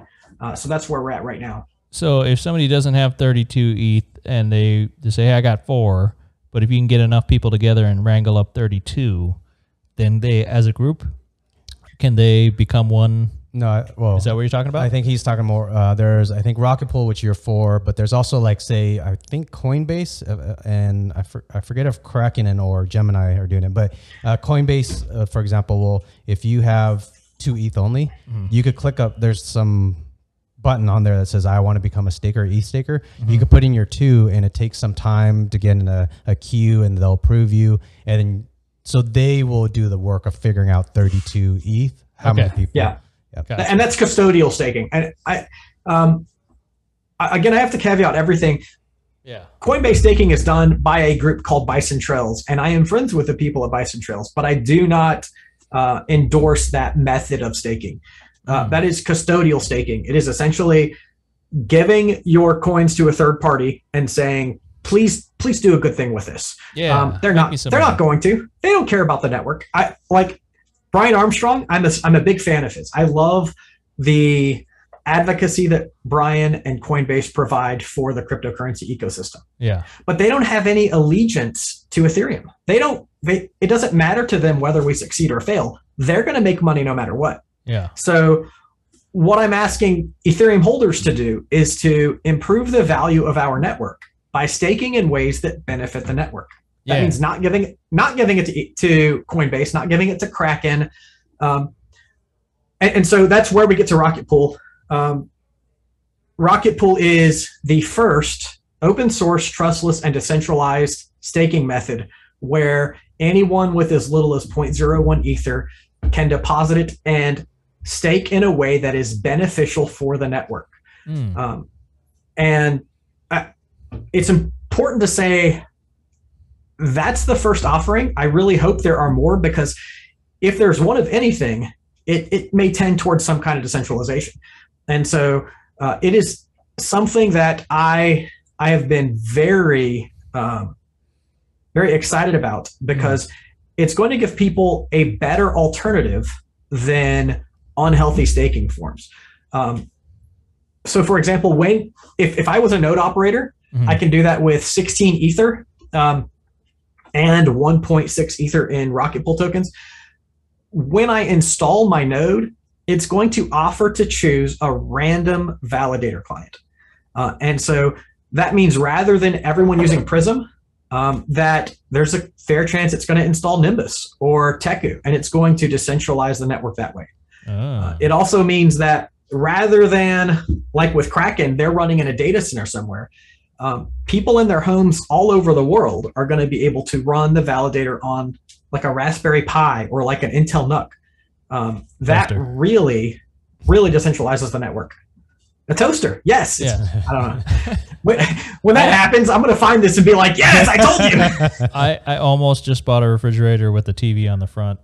I don't know Yeah. what the fuck it does. I think it connects to your ring doorbell and uh, tells you the weather or something. But I was like, this looks fantastic. This is a computer TV inside a fridge. I don't need this. to I think- and and in 20 years, I believe it's very likely that there are going to be actual appliances that do double duty as Ethereum as beacon chain nodes. I, I sincerely believe that, that'd be fun. even if it's a even if it's like a a, a joke. I don't know.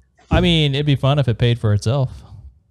Yeah. That'd be kind of cool. Yeah, yeah. I, I- I could see that in the future where because these chip, I mean, say how much, uh, say the refrigerator, how often you you using that screen on your refrigerator, so it's going to stay idle probably ninety eight percent of the day. Oh, it's monitoring my eggs. Oh, okay. I don't know, I'm So, kidding. so say say ninety percent of that CPU is available, Yeah. and then you could have ninety percent of the time it could be mining or validating or doing Yeah. something like that. I- I'd like to take it a little more into reality because um, an appliance running a beacon chain validator is is actually a little unlikely because to do that you would you would need to be the custodian of 32 ETH, um, Yeah. and uh, or in the case of Rocket Pool 16 Ether, it's not likely that you're going to trust that to your toaster. The real scenario is I put Um, gold in my freezer. I don't know why I wouldn't do this. Imagine imagine that you're a school in an impoverished area and um, you have an endowment from you know a large company from the ethereum foundation and they're like hey we want to endow you with 32 ether. They're not yours but if you want uh, you can run this raspberry pi. Um, it has solar power if you don't have trust you know good electricity. Mhm. uh, maybe it uses the cell network. Um, and that device can generate long-term revenue for a school or for a public good um, and so they then take those gains and sell them and and i you know i really think of impoverished nations Yeah. where ed- education is hard to access even local government like they're running these these nodes that are that don't require a massive server they Mhm. they can run on solar power they are protecting the network and providing income for local people Yeah. Hey, so so running it back a little bit. If I'm a if I'm a new dude in the Ethereum game and I got I got four Ethereums and I go, you know what? I want to stake some of this. I want to I want to be a staker and I want to get in. But you're telling me I should use Rocket Pool instead of uh, putting it through an exchange. So why is Rocket Pool better for me, the the, the little guy? i, I want to be honest i'm i'm never going to tell you what to do Yeah. I, I need you to choose what's best for you and so uh, i'm not the guy who is like everything else is wrong yeah. um, i'm the guy who is like people have different needs i want you to do what's right for you i can give you a hierarchy of of best to worst but i need you to choose what's right for you yeah. So uh, what's a and good so- reason to go to Rocket Pool? Here, let me re- because Phiz kind of already said it. I'll try to sum it up. Uh, so he said because it's open source and it'll pick randomly the client. So then the the network itself, it's it's picking. It's good for the network to be decentralized. It's gonna be healthier in the end. Yeah. So it's open source, so you could trust it, or you should be able to trust it because the code is visible. And then since it's improving the network by not being biased to one client. So couldn't we talk uh, Coinbase and Kraken into using the non-Prysm yeah tokens? oh we, and, and we're actually working on that uh, one of the funny things is Yeah, um, the response so this is secondhand yeah, Uh, but as I understand, the response from the people communicating with those places is sort of like everyone's running Prysm, so so are we, Mhm, which is totally bad for decentralization. It's, it's totally the wrong mindset. mhm. Um, there are efforts in, in that direction. Um, but I, I want to tell you the, the actual greatest perk for you as, as a holder of 4 ETH Mhm. is that when you stake with Rocket Pool, you're not giving custody of your funds to anyone. You're Yeah. not giving custody of your funds to Coinbase or to a pool. Like you don't have to trust me. When you deposit with Rocket Pool, it goes into a smart contract.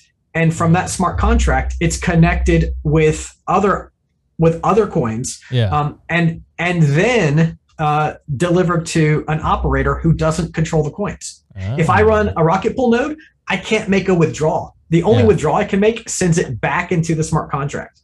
Um, and so no human ever has an opportunity to access your coins through Rocket Pool. It is the only solution that exists Yeah. that no person, no other person has access to your coins. that fantastically answered my question, and it helped me. I mean, that's the first thing I've seen that really makes sense on a smart contract because, Yeah. uh, you know, people have been touting smart contracts uh, for capability and potential and possibilities, and then this is a real implementation that protects your money in a way that an exchange cannot, because potentially a, an exchange can get hacked, right? Uh, not only hacked, like what if a government seizes control of it? Um, yeah. uh, you know, what if, um, and, and that to me is really the most likely scenario Mhm. um, because they they are registered in a country, and if the government suddenly gets wise to crypto and wants some, um, and they're not good operators, they're going to say, "We are now seizing the assets. They're frozen. Turn them over to us." And they're not breaking any laws because if you're operating in a country, then that is the, government law. is the law. Yeah. So uh, that to me is is the most likely long term scenario. That eh, when it comes to rocket pool, that's literally impossible. Uh, They can tell a node operator to shut down, but they can't tell a node operator to turn over coins.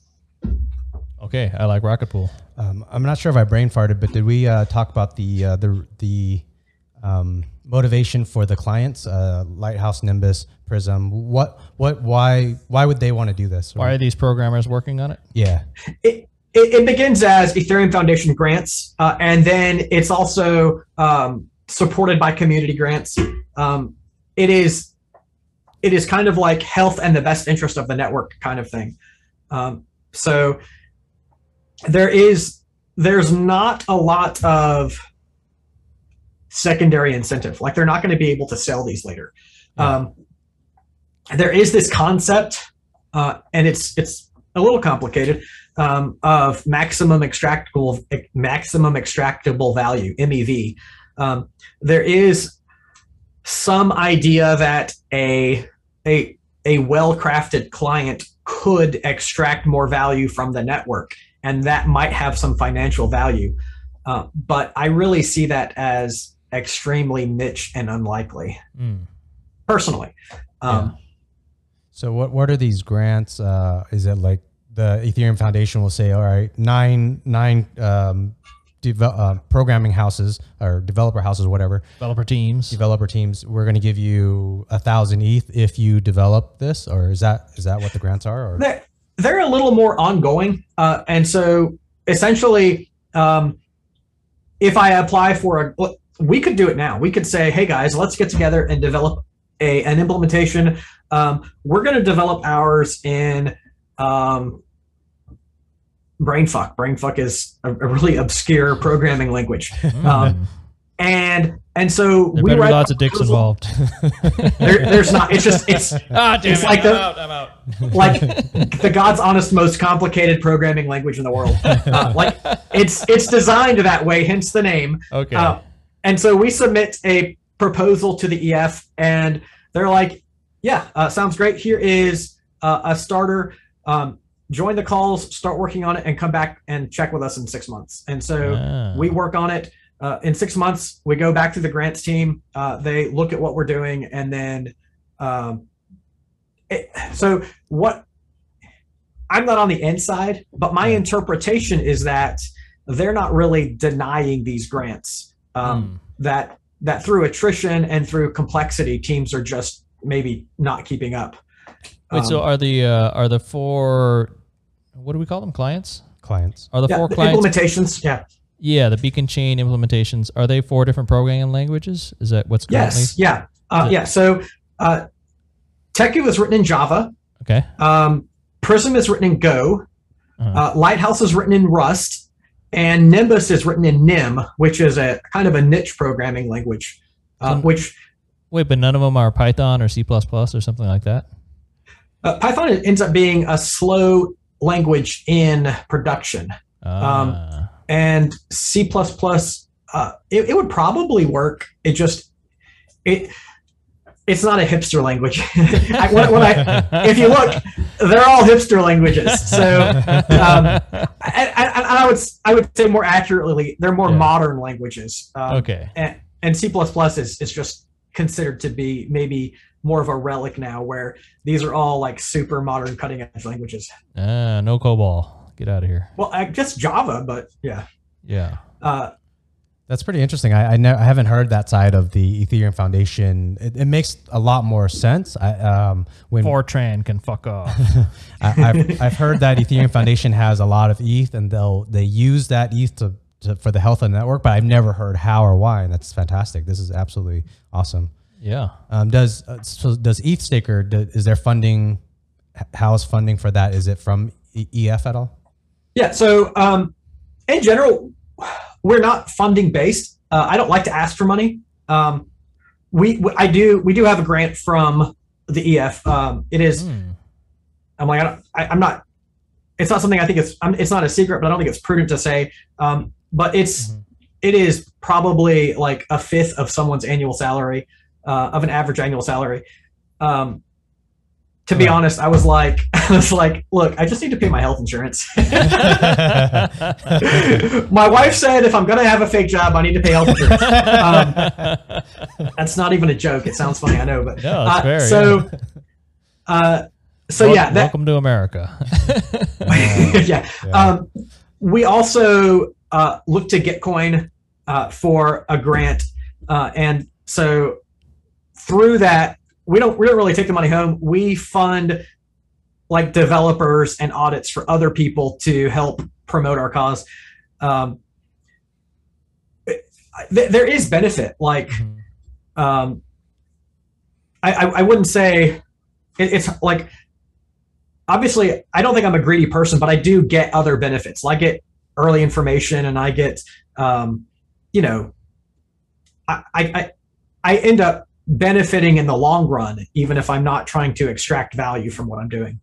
Yeah, that's kind of almost the beauty of decentralization itself. I find that so many projects in the decentralized world, it behooves a person to work with the system rather than try to hack it because the amount of effort you're going to put in, often you will either gain more coin or you'll gain more more notoriety, and then which would in essence gets you involved with other people that ends up getting you more coin. So it, it's it's always Yeah, the networking effect is great. Um, it's it, it means that I can do what I believe is the right thing, and I'm still benefiting from from that work, and it's it's a good deal. Yeah. You uh you wrote down that you call yourself the Beacon Chain Health uh health consultant. consultant yeah I- and that is um it's a name i made up for myself but every time i test it i'm like oh it really fits um essentially i'm trying to to help people realize that um the health of the network really is valuable to all of us like if you if you go and talk to like a nurse and she's like or um, or maybe like a, a a regular health consultant they're like you know you need to eat healthy you need to get eight hours of sleep you need to exercise every day um, and you're like, okay, those are the things I need to do to be healthy. Yeah. Um, I'm the guy who takes the beacon chain and I'm like, hey, these are the things we need to do to remain healthy. We need to have client diversity. We need to have staking that's accessible to anybody that wants it. Um, we need to steer away from centralized stakes. Um, hey, you need to upgrade your client. Like, the, so those are the kinds of things that I do. Um, my counter to that is uh, if if I'm someone from another chain, I'm going to be like, haha, Ethereum needs people to take care of its chain or it's not going to thrive. Um, and the the problem with that is uh, the chain is going to survive no matter what we do. Mhm. But if we as end users invest in our chain, invest in the health and growth and security of our chain, it's going to be so much more robust in the long term. Mhm. So it's not like the chain needs us. It's like we can improve the capacity of the chain by making good decisions. By chance, did your personal thought on solo staking versus um, people that can stake less than 32 has that evolved through the last years or so? Uh, it, it has been a struggle for me, to be honest, because uh, launching ETHStaker, my my intention was to support solo stakers, um, and then when the network went live, uh, the solo stakers did their thing, and what we're left over with are these people who have less than 32 ether but still want to stake, Mhm. and they're figuratively banging my door down, saying, "Where do we go? Where do we go?" Yeah. And um, the only thing that I have been able to say is, um, you know, this this is these are the list of available solutions. I can't vouch for any of them, but if you need to stake, that's what you can choose from. Things are pivoting now because I'm excited about assuming that Rocket Pool gets on mainnet and it works well. Yeah. Um, that means there's not a smart contract vulnerability. Um, then I'm going to be able to say, hey, look, it's okay. Here's a good alternative. Um, and when a better alternative comes along, I, you know, I'm also going to endorse that. yeah. Rocket Pool is the minimum standard, and don't get me wrong, it's it's a great it's a great standard, Yeah. but it's the minimum standard for an acceptable pool, and we want to build from that. But everything else has been unacceptable, and so Ah. I just can't vouch for it. Gotcha. Um, you wrote, wrote uh, what does it mean for staking eh, for a staking client to be open source, trustless, and decentralized? Yeah, and, and you you sort of went over that yourself. It, it is um, open source means obviously like it's on GitHub. Uh, that if I want to fork it, um, the operators may not like that, but the potential exists. The code can be examined. It can be redeployed. Um, open source is hard when you're trying to make money because it's essentially giving your product away. But it's the only thing that can work because if it's closed source, it is a black box and it can't be trusted. Mhm. Um, trustless again refers to the use of smart contracts that no person ever has ever should have access to move your coins. Mm. Uh, so that if someone pulls a gun on me and says, "Give me the coins," I can say honestly, I don't have control over them. I'm sorry. I, you know, do Yeah. what you want, but you're not going to be able to get them either.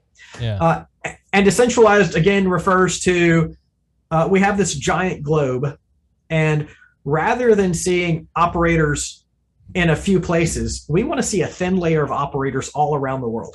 So when a country is cut off, that um, you know someone with a ham radio is then transferring packets and seeding that entire network just with one connection.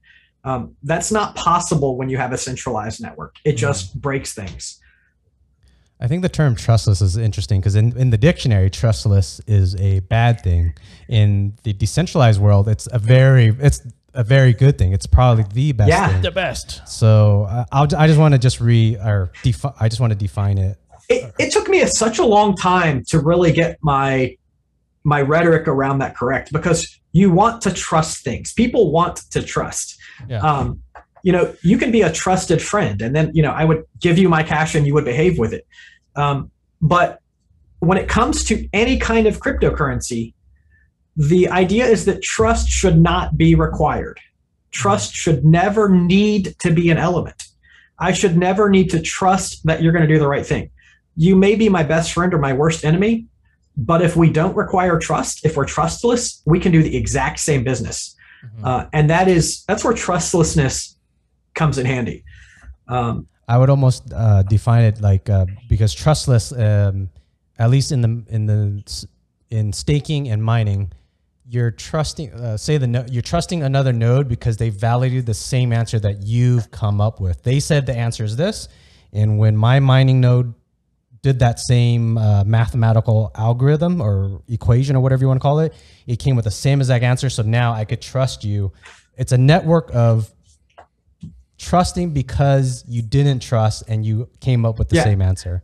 that's I, I would say that's trustless because I didn't trust you, but I checked and now I know. Yeah. Uh, yeah. So like I, I didn't have to believe that your that your ledger is correct. I don't I don't I don't believe anybody.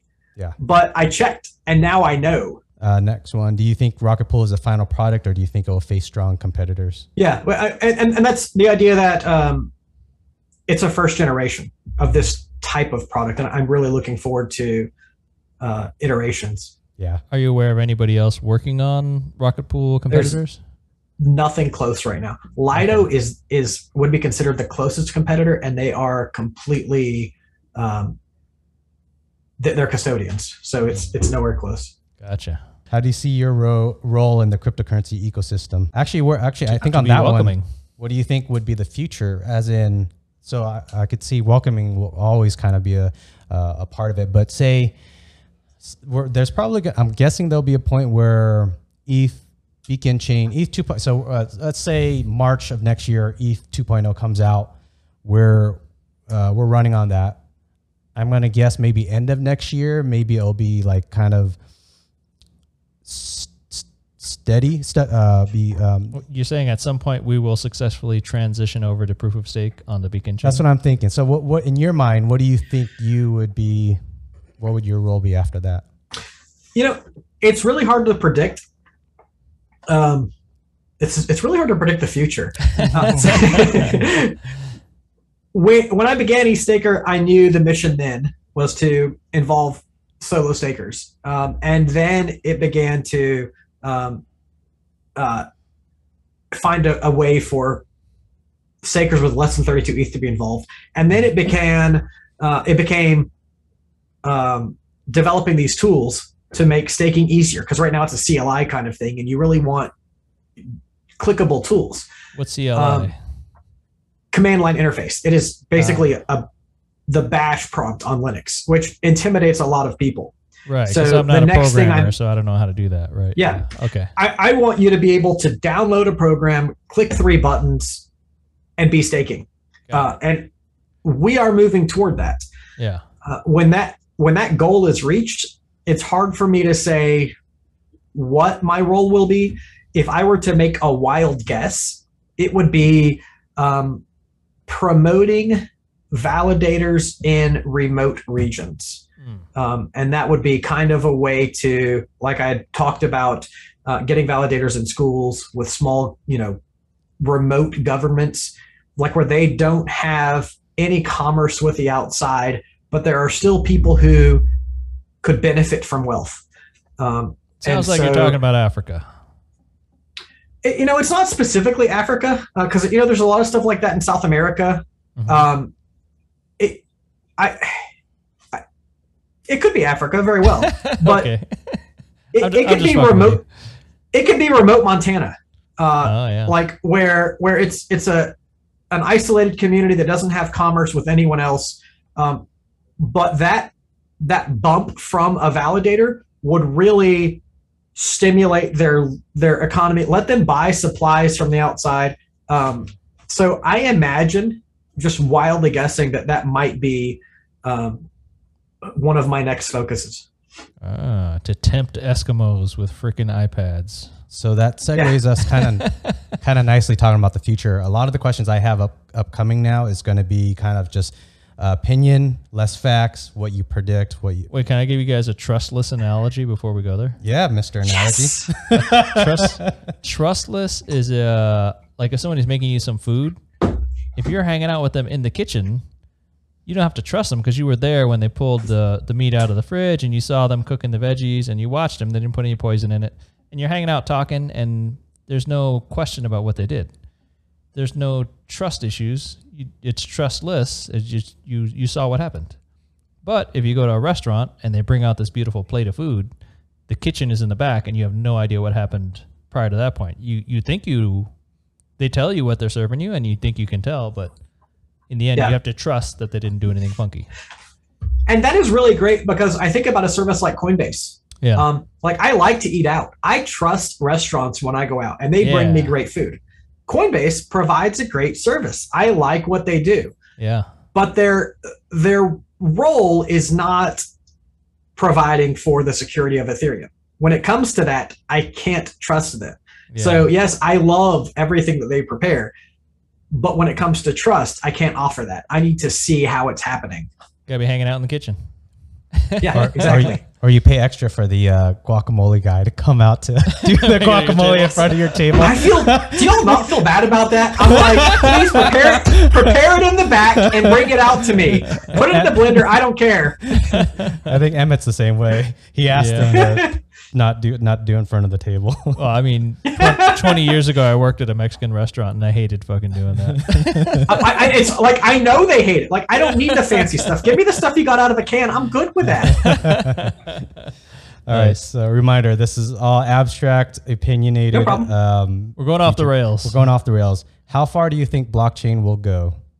to the moon. All the Oh, way. Sorry. All the way. It, it's it's uh, you know um, people aren't going to know that they're using blockchain enabled services, um, but it's going to be ubiquitous. Uh, it's it's going to take longer than I thought it would happen, uh, but it's moving faster than I thought it could. That's Oh. a contradiction. this next question I think is more for Phiz, but if, if Emmett, if you want to add to it, um, Dicks, dicks, dicks. sorry, sorry. I forgot my question. Um, It's about NFTs. Okay, when when when people say um, they'll say something like, I'll, I'll say, "Do you, what do you think about Bitcoin or Ethereum, or what do you think about cr- cryptocurrency?" I've had people come back and say, "I don't think cryptocurrency is the future, but I think blockchain is." What do you guys think about that statement? Uh, uh, either way, whoever wants to answer first. I'm gonna let you have it first. I Oh. talk too much. So blockchain is the future, but not cryptocurrency. Um, so these are people that are saying. I, I had a similar discussion with an uncle. He's an older dude, and he's he's like, uh, you know, there might be something there to that Bitcoin stuff, but I'm I'm just too old. I'm not going to be around for it. I you know I don't need I don't need to worry about it, right? So. I think people who are saying blockchain is the future are saying, hey, I get it. There's something unique about a public, unchangeable accounting ledger. That seems highly useful. But if you want to tell me it's money, I have a hard time believing it's money. And, I, and then I started asking them questions about, you know, how do you trust the money on your debit card? And they go, well, in the end, it's backed up by the U.S. economy in some way, right? They, they trust the government, they trust the U.S. economy, they trust the world around us, and they're not ready yet to trust that a computer program can have a value like money. So I think that is, I'm guessing, what is going on in the minds of people that give you that answer or that question. uh, That they they're okay with blockchain, but they don't believe in cryptocurrency as money yet. Yeah. All right, Phiz. Um, it, it has been really great talking to you, and I hope we see each other again sometime soon. Uh, take care. Best wishes. Bye. so now, Because I ain't got time for that shit. yeah. um, I, I think actually, I thought Emmett, you brought a pretty good point on that. Um, I, I guess I didn't look in their thoughts of it as an open ledger and not they're they're breaking apart the ledger and the money. I didn't think about that, but I, I kind of agree a little bit with Phiz. But my my thoughts is more blockchain is the power of cryptocurrency, and if they think that blockchain is the future, they eventually will, will use cryptocurrency. If that makes sense, I think that yeah, yeah. yeah, that, that's my. But what what I found, I I I spent a long time trying to convince people of the Uh. value of cryptocurrency, and I'm in this phase now where I don't need to convince you of anything. I don't need to sell you anything. I don't care what you believe, like what beliefs you hold. You're welcome to hold them. I'm not going to challenge them. If you're ever curious, ask me questions. But it's been great talking to you. I hope you. I wish you the best. But, uh. I, I just I'm not I'm not going to try to convince anyone of anything. I like where you're going with that, but do people? Do you find that there's people that do, in their way of questioning it, they're uh, how would I explain? Like there's certain people that they when they find out that I really love cryptocurrency, they start saying, "Well, the U.S. dollar uh, is backed by the government. What's you, what's your cryptocurrency backed in?" Do you get people that are somewhat comfort uh, confrontational? Well, so yeah, it, I and I don't. I, I'm very averse to confrontation in general. Like Mm. I'm, I, I enjoy sharing ideas and visiting with people. Um, but to be honest, when when people say things to me like that, I usually just give them the win and laugh inside. Like Yeah. I, I don't care. Like okay. it. I Yeah. I'm just um Yeah, for me, I- um, I go to a basic thing of look, uh, you're questioning whether it's money or not. So to me, if something is money, the question is, will somebody else trade me something for that money? Right. So right now, a penny can't buy you much. So I don't, I don't even, even consider pennies money. Like if you give me a pile of Yeah. pennies, it doesn't look like money. But if you have Ethereum and Bitcoin, you can buy some stuff with it. Somebody will gladly trade you stuff for your Yeah. Ethereum and Bitcoin, right? So to me, that means it's money and that somebody will exchange. They'll give me stuff for it. They'll sell me something. So that tells me it has a value and it's money. Uh, and then I know the IRS definitely wants to tax me on. They're asking me a lot of questions about what's going on with cryptocurrency in my last tax return. So um, I don't have anything to report, but uh, they're they're saying, hey, if you made some money on crypto, that tells me it's money too. If the U.S. government's into it, and probably thirdly, Wall Street is very interested in cryptocurrency the last couple of years here. So if you don't think Wall Street is in the money game, then you and I have a different uh, understanding of the United States Yeah. and the economy. Yeah. I, I would say I have I have friends that I have have talked to over 10 years about cryptocurrency and they have never shifted their position. Mm. And so I that ends up being just a, a time suck. Like Yeah. they don't want to learn or grow, they just want to prove that I'm wrong. yeah, And I don't I don't really make time for that. But if if someone has any shred of actual interest, not Yeah. like not just in saying, you know, convince if if someone ever says convince me, I'm like I'm already out. like- But if if someone's like help me understand, then shoot, you have I'll give you all night. You know, I'll give you three hours in a podcast. Like that's great. I, I want to talk about it. What uh, what type of what um big thoughts do you have for blockchain? Any b- big projects that you think of that you think could be really big? For me, um, I'm, I mean, I think just simply re- redoing a government. I think that sounds obscene, but a government that absurd. abs- absurd. Um, Our current government is obscene.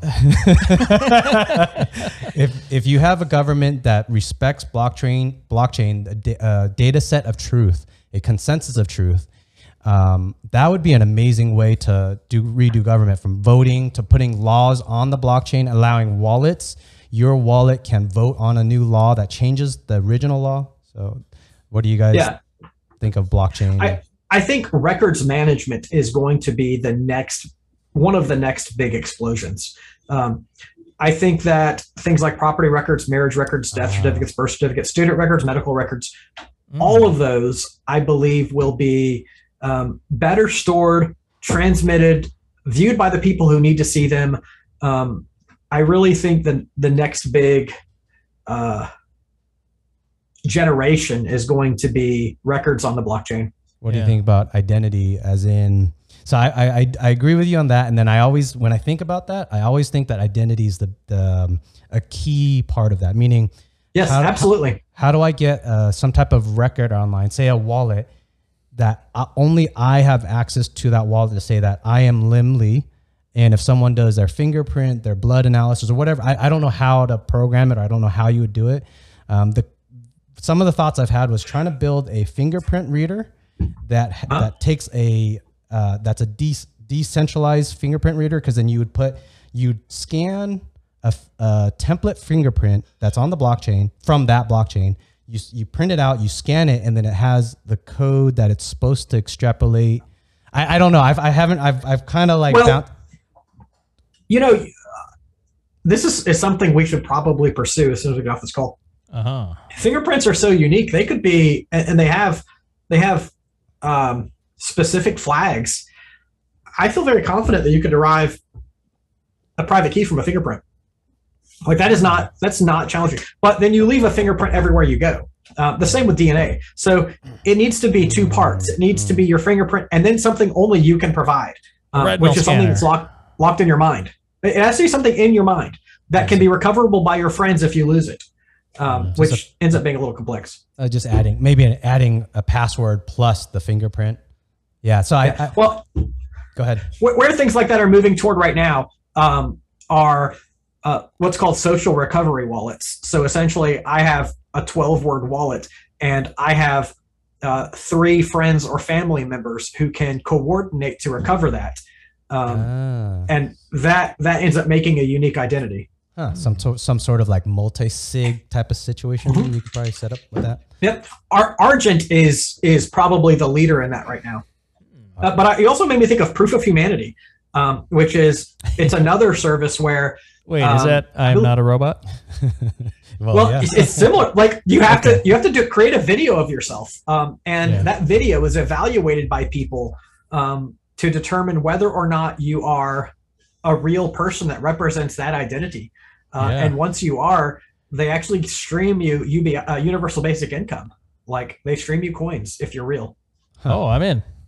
I'll make oh, a there's a, uh, one more bright idea is another another project like that that i'm a very big fan of What's that? uh, they, they use. So Bright ID uh, uses your connections to verify your uniqueness. Uh, so um, if you sign up for Bright ID, we could connect, and then you could say, "Yes, I know Phiz. He's a real person." And so when I have 500 people saying, "Yes, I'm a real person," it increases the likelihood that I'm, I'm real. Um, but Ah. if if someone says ah that person's not a real person they can flag it um, and it, it sort of gives that uh, I would never flag a- you, bro. yeah, it, it, it gives a, a weighted judgment about how real someone is. Uh, yeah. And finally, while I'm on these, I can't stop. Sorry. No, it's great. POAP is also POAP is a great tool for social identity. Um, if if there if you have a POAP wallet that shows hundred events and you're like, hey, I went to that event, um, and you'd be like, oh yeah, that person was in that picture and I kind of remember them. Or Yeah. um, he ate all the croissants. to- yeah, exactly. You're like, I didn't know him, but he was there. Um, that, that's another great way to kind of prove uniqueness. I like it. Sorry, I get excited No, about No, that. it's awesome, man. That's exactly So- what Lim wanted. yeah, th- exactly. I, I love these conversations. He's going to rewatch this part of the podcast like 18 times. Because he has to. He's like, ah, cut that shit out. Um, next kind of question is I, I mentioned to Emmett about truth by consensus uh, often. I think he, he either thinks I'm crazy or, yeah, he, he pretty much thinks I'm crazy. Um, ha, when you think about decentralization, blockchain, cryptocurrency, do you think about truth con- by consensus as in how it can rev- revolutionize the world or what's your thoughts on that? Uh, so we talked about my big mistakes in crypto, my big missteps. Um, I like how this is starting One of the out. ones, yeah, one of the ones I didn't get to uh, is a project called Augur, um, which I'm still a, a great fan of. Oh. Um, but Augur is a prediction market, Oh, and yeah, it yeah. it allows it allows the wisdom of the crowd to divine truth in on the network, um, and it didn't work out. I think mostly because of complexity, and because of gas fees, but um, I really think it ha- there's a lot of potential for something like that. The the newer generation of that is a project called Reality Cards, um, which is is actually just launching now, um, and that's sort of where you have two things that that might be true, and you rent the card that is most likely to be the outcome. Um, and if you are the holder of the winning card at the end, you get to keep the NFT and the rent fees.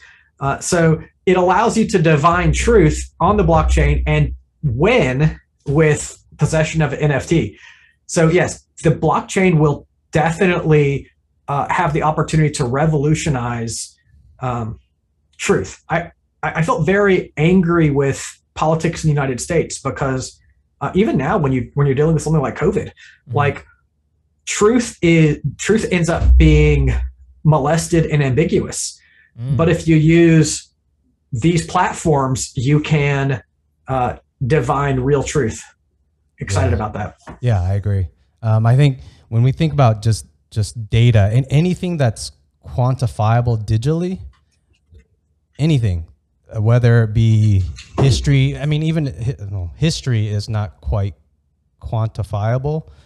well, how many people showed up? But it's a real uh, thing that happened one way or another way. Like Yeah. it, there's no I- I- gray. well, well, I would I would argue I would argue Uh oh. say It's getting dirty. uh, say the government um, uh, there was 10,000 people during the Civil War that fought against uh, what would be the South against the North. It's bigger numbers, yeah. But uh, um, but the government can prop uh, can write that in the history books, and because the government has the the military and they control the and the country, so we would see it as 10,000.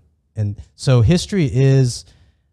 It, I'm, I'm saying it's not fully quantifiable because that's changeable by the people who govern that. Yeah.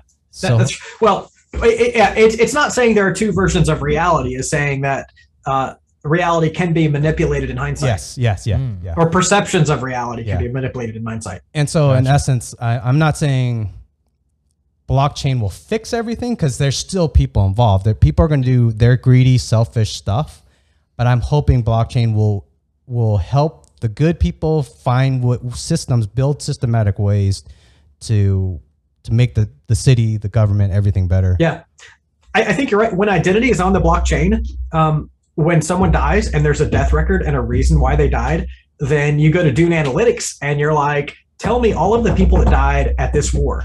And it's like, here are the 7,806 people that died. Um, and you you then have really strong data that's not altered by uh, it, it, it won't be perfect because someone still has to transfer that data from reality to the chain Yeah. But once that's done, it's there. And and once you get the consensus of truth if 51% of the people I don't, I don't know what the algorithm would be at that point but if 51% of the nodes agree on that and maybe at that point nodes will be be equated to identity so if 51% of all people agree that that person's dead it's truth It's by, probably they're probably yeah. Yeah truth by consensus Oh man, I gotta- agree. I got to convince more than forty nine percent of people that I'm still alive. Not quite dead yet. hey, can we spend uh, five minutes on NFT questions? yeah I think I understand NFTs are kind of like art that you can buy digital art. Uh, what I don't understand is why the valuations are so high. Is there is there some kind of speculation behind that, or what what's driving these values? What do you? I mean, because you're in a different space, but Yeah. uh, I think I, I, don't. Um, well, so I'm the same. I I scream at the top of my lungs. I don't know why you're paying 300 ether for a JPEG. Um, I I love. So I, I have some NFTs. I Yeah. like, um, but nothing of that caliber. If I buy an NFT, it's because I I believe in what it's what it's doing. Mhm. Uh, like I bought some moonshot bots because it the money goes to fund um, development. Um, I bought Sonar Cats because the money goes to to develop a uh, a television series. Mhm. But all of these random NFTs that are like essentially JPEGs with no no guarantee behind them, yeah, but except money go up, dollar go up, whatever the number go up. yeah, I don't get it. Uh, like zero. okay, Um, I've, I'm I- I'm not I'm not going to YOLO into them. I, I don't know how true this is. This is the stuff I've been reading on Reddit, so take a lot of salt with it. People are saying it's mostly money laundering. Like- so like- it's just like uh, when when uh, rich people buy art and they're Yeah. trying to avoid taxes on those millions and millions of dollars. Mm-hmm. Uh, that's what these NFTs they could be doing. They're sending each other. Yeah. I, I know a lot of the people who are deeply invested in this, and for them, it's not money laundering. It is, it's an expression of value. Huh. It's simply value that I don't understand. Um, like, there's a, a guy, DC Investor, who I've known him on Reddit for years, yeah, and he buys some holy shit expensive NFTs. yeah. He knows what he's doing. I just don't get it, and I, I like I can acknowledge that it's it's not Yeah. something that I would participate in. Well, so I think Um, the one that clarifies it for me is like you can uh, somebody bought the first tweet, right? Somebody bought an NFT of the first Twitter tweet. From Which- Jack Dorsey. Uh, yeah, so I mean that kind of makes that's a historic. You know, Twitter's a big thing. That's the first one. That's interesting. But turning it into a non fungible token doesn't make sense to me because anybody could have a copy of that, right? So if you had the only copy and only you could look at it, that kind of makes more sense to me. But if anybody can have a digital copy of basically the same thing, how is it, it- then not? I, I get that because it is the Jack Dorsey version of it. Like he had he had the right to sell it, and that makes it valid. Anyone else who who screenshotted it and put it on an NFT, so that it wouldn't have the same value. Like there there has to be some. Um, I hesitate to use the word authority because that's not the right word, Yeah. but there has to be some assessment that the person who sold it had the right to exchange that value. Yeah. Um, so in the exchange of in, in the like case of an of a of a tweet, Mhm. I should be allowed to sell my tweets, but someone else shouldn't have the opportunity to screenshot those and then NFTize them and sell them because they have no legitimate claim to it. Yeah. Uh, I agree. It makes that. sense to me. Yeah. I see that going for 30 bucks though, not 30 million dollars. Yeah. Well, I- yeah, because uh, we can all we could all have our own copy. We all know exactly what the tweet was, right? We could. Yeah. It's a weird thing I- to have exclusive possession of something not exclusive. I, I'm really shifting my position because I um not not not to this grand value, but recognizing that NFTs are going to be very valuable in the future. Yeah. But it's for me, it, it's the ones that will be valuable. Like they're not uh, these collections of generative art; they are these uh, representations of actual value. Um, uh, I, I would think in video games it would be awesome. I would love to see like um, say Call of Duty. You play Call of Duty after 40 hours, you got this uh, award that said you killed 500 people. That award then is could be an NFT, and then say uh, so. Uh, Call of Duty is made by Activision. So say uh, Blizzard, Blizzard comes out with a game that's I don't know World of Warcraft Part Two and says if you have that NFT, we will also give you. But that that Activision and Blizzard probably that they would have said, hey, let's do a collaborative uh, game thingy, uh, and whoever played Yeah. our game gets rewards in your games. So I think that would I think in gaming world that'd be powerful. Is that an original idea? um, I've I've seen some games try to. Okay, just not with an NFT. No, I don't think I've seen it with an NFT. No. it, I, I really believe it will happen. Like, you know, the the last season of Ethereum growth was DeFi. The current season is NFT, Mhm. and I think it's at it's at its very beginning. Yeah. Um, it, you never know where you're at in a curve until you're looking back. But I believe we're at the beginning of the NFT curve, um, and I feel like it's very likely that mainstream adopt mainstream adoption will view NFTs as some sort of trophy that, like, you know, you you won it in a game, or your dentist gives you an NFT for having a good checkup. yeah. Um, you know, my personal trainer gives me an NFT for doing that, doing a workout that day. Um, like they become these badges of honor, this trophy collection of accomplishments. And what I was referencing, those are really POAP ideas, Yeah. but POAP is an NFT. It's distributed on um, the XDAI network, so they're free yeah. because you, you really don't want to pay a hundred dollars in fees um, to to get an NFT that says you walked the dog today. yeah. But damn it, that's a trophy I need. I have a uh, I have a, a different theory. I don't know if this makes sense, but so guys like you guys that have been in Ethereum for a long time, right? So there's there's people that started early, and there's some people that have a ton of Ethereum, right? And for a long time, there wasn't a lot you could do with it. You could you could buy some stuff on Overstock.com. You could play that uh, CryptoKitties game for a little bit, so that got exciting for a minute. Um, but I think if somebody has a ton of Ethereum, they love it, and they want to spend it on something, they almost need some outlet because they go, "Oh, I got all this money. This is burning a hole in my pocket." Right? That expression.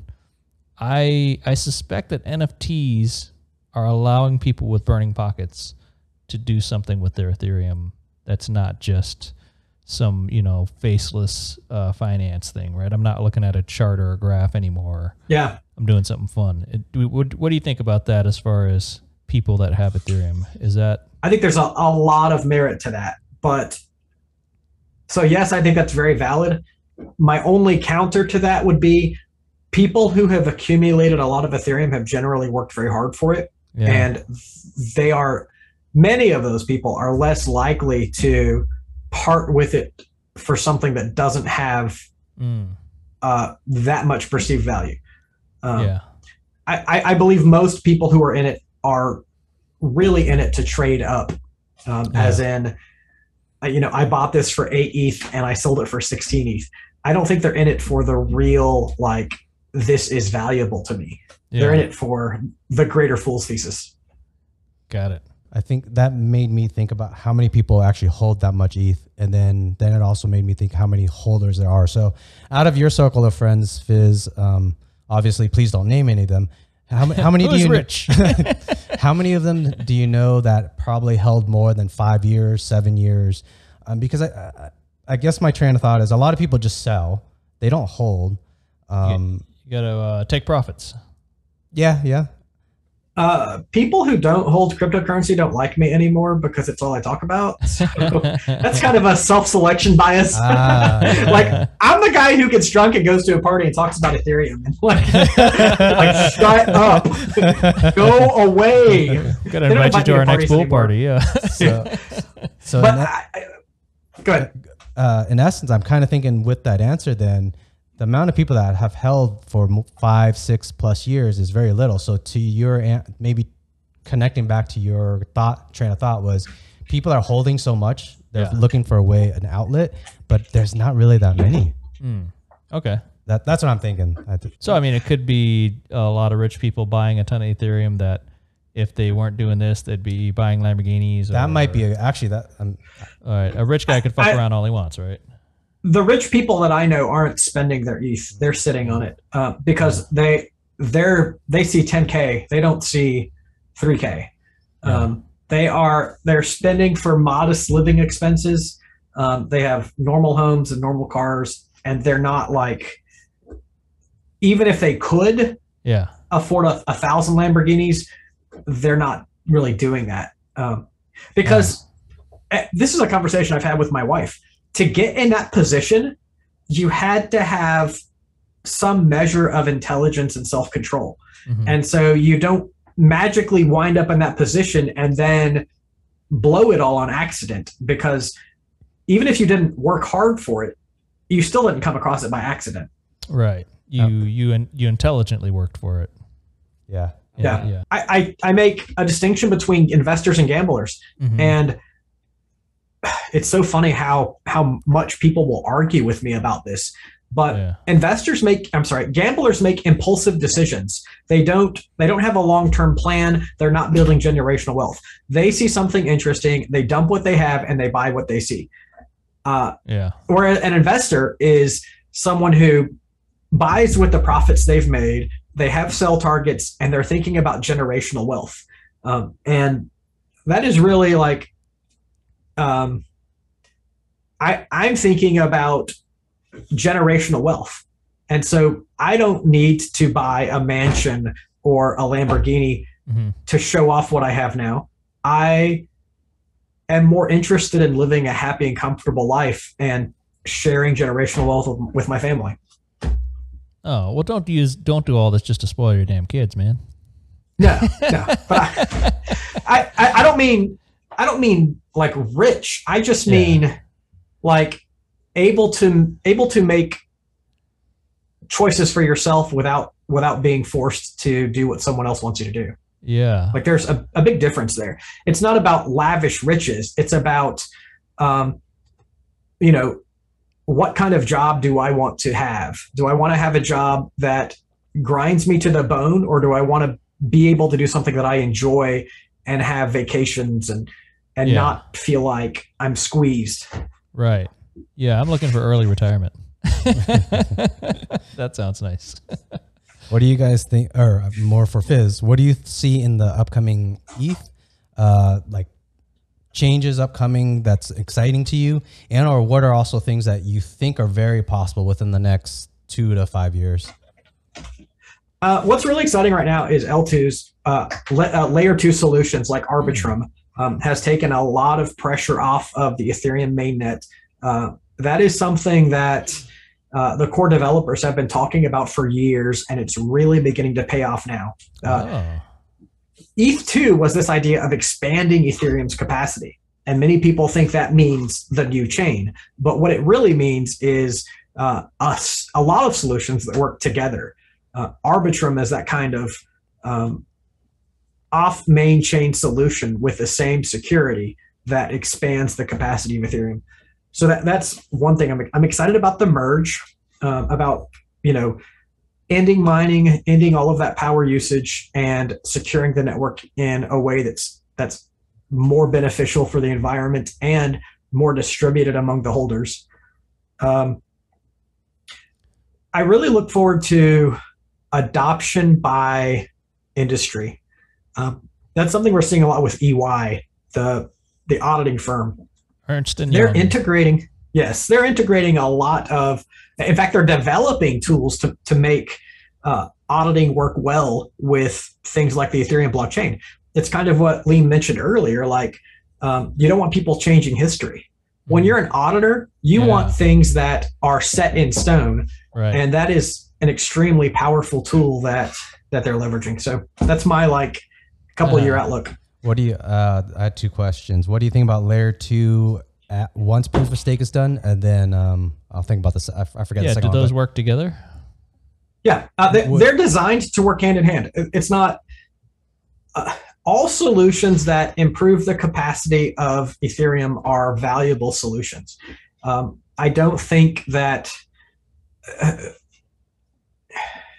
I, I don't think it's a competition. It is, it is bringing the capacity to the network that uh, carries it for the next 50 years. Um, and as we discussed earlier, I don't think regardless of the rhetoric, I don't think any chain is near the research capability that Ethereum is is bringing to reality. Did you say it was called Arbitrum? Arbitrum is the newest layer two solution, uh, and Yeah. it's been in development for quite a while. Um, it it essentially looks like you're on mainnet, except you flip to a network called Arbitrum, and you you do have to transfer funds over a bridge. Yeah. But then fees are really cheap and they're easy to send right back when you're done. So uh, a couple months ago, Matic was really popular. Is that the same Mm-hmm. same kind of thing, or Yes. So Matic is is considered technically a side chain, but it's it operates very similar to what you think of as an L2. Um, Arbitrum is a more pure solution, Mm, um, whereas Matic is well, Matic and Polygon. It's it's an incredible tool for what it's designed for, but it doesn't have the same security assumptions that Arbitrum does. ah, The benefit is it's cheaper um, and it's it's extremely flexible. So Matic is technically a side chain, but still, uh, they don't look the, they don't look different to an end user. okay.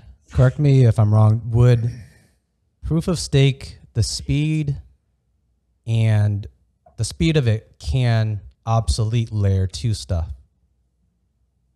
No, we we still need layer two. Um, so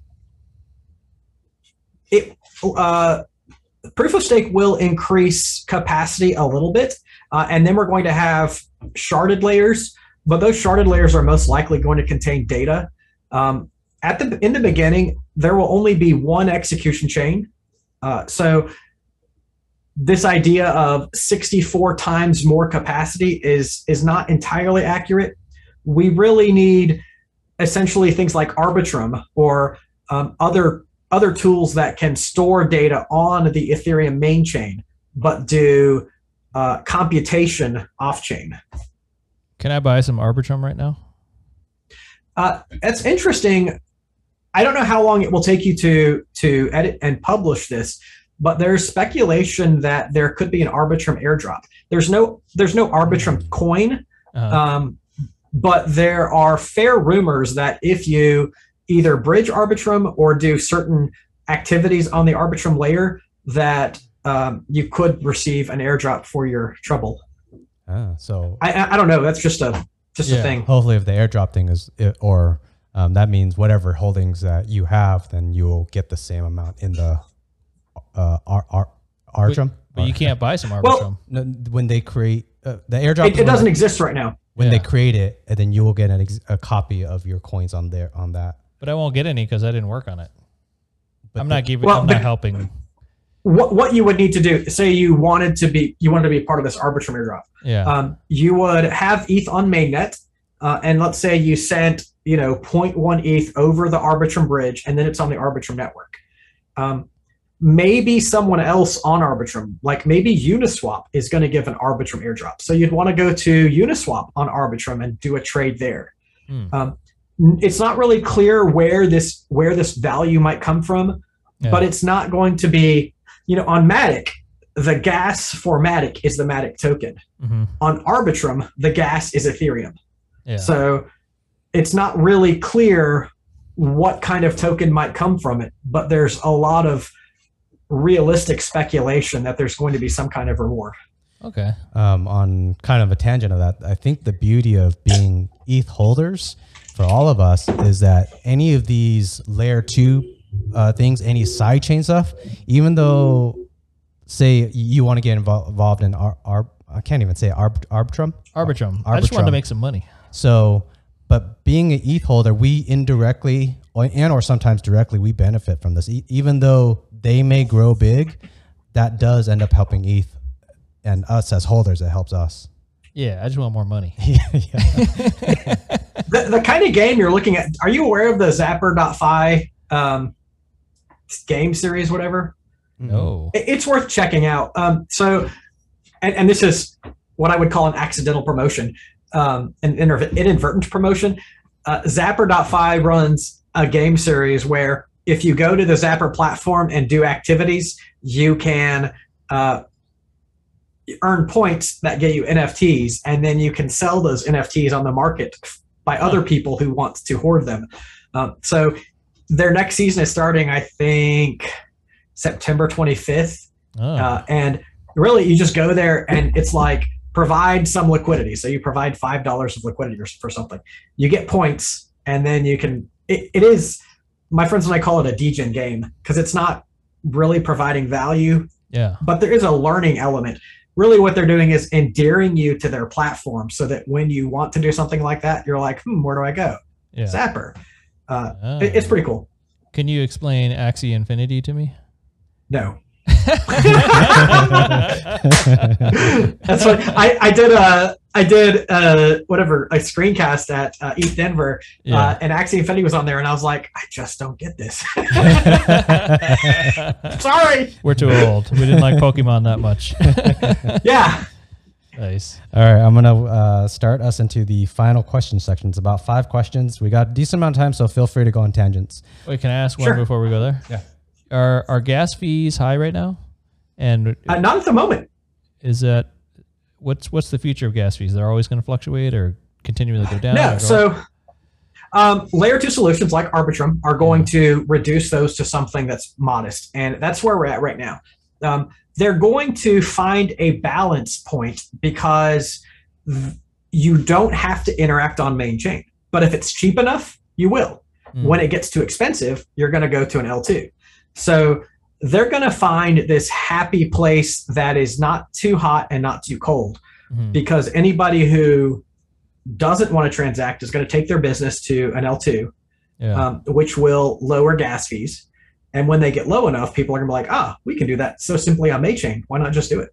gotcha. So okay. just to throw it out there, I don't know if you would have an answer for it, but um, so I'm involved on Axie Infinity where I'm a uh, um, an investment manager, and there's another manager that manages that, and there's a scholar that plays. Scholar gets fifty or sixty percent of the keep, and then the manager gets uh, like thirty, and then I get twenty or something something like that. Um, I got the SLP, which is the token, and then I wanted to I wanted to I have to send it from Ronin wallet to MetaMask and then swap I believe swap it from SLP to ETH, and it wanted to charge seventy dollars for that swap. Uh, so is that is that a gas fee thing or is that the smart contract? That's just what would you happen to be able to Yeah, it's a combination of both. Uh, so it, it sounds like it's going to be a complex contract. Mm. Uh, and the more steps, so contracts cost by step. And the more steps they have, the more expensive it is. So uh, let's say that we're going to make up some numbers that the contract has 100 steps and you're going to pay one penny for gas.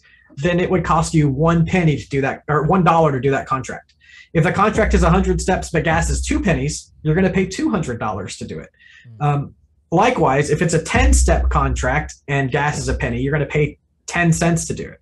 So it's a factor of both uh, contract size, contract steps, and gas together. Um, They multiply. Got it. yeah, so it, it's it's probably a pretty complex contract, and the I like to call it fanciness. The fancier something is, the the more likely you're to you're going to pay high gas. Okay. Damn. So damn, seventy dollars for that that swap. Well, That's- so if you go to gasnow.org and scroll to the bottom, um, there's a, a calendar of the past week that shows gas fluctuations. Mhm. And you can kind of be like, ah, Sunday at 4 a.m., it's always cheap. And then Yeah. you set your alarm and yeah, yeah, sleep yeah. over it. But Yeah, we, Nice. uh, me and the manager have concluded Sundays are usually cheaper, so we're waiting for Sunday to check it to, Yep. see, to see how Yep, much yep. it is. Because everybody's in church. That's why. yeah. Church right. people are old fashioned. They don't like cryptocurrency. I don't know. Is that what you're trying to say? All right. Uh, final question portion. Final question. First question What great daily habits do you have? Habit or habits? Yeah, uh, so I was actually I'm interested in this book called Atomic Habits.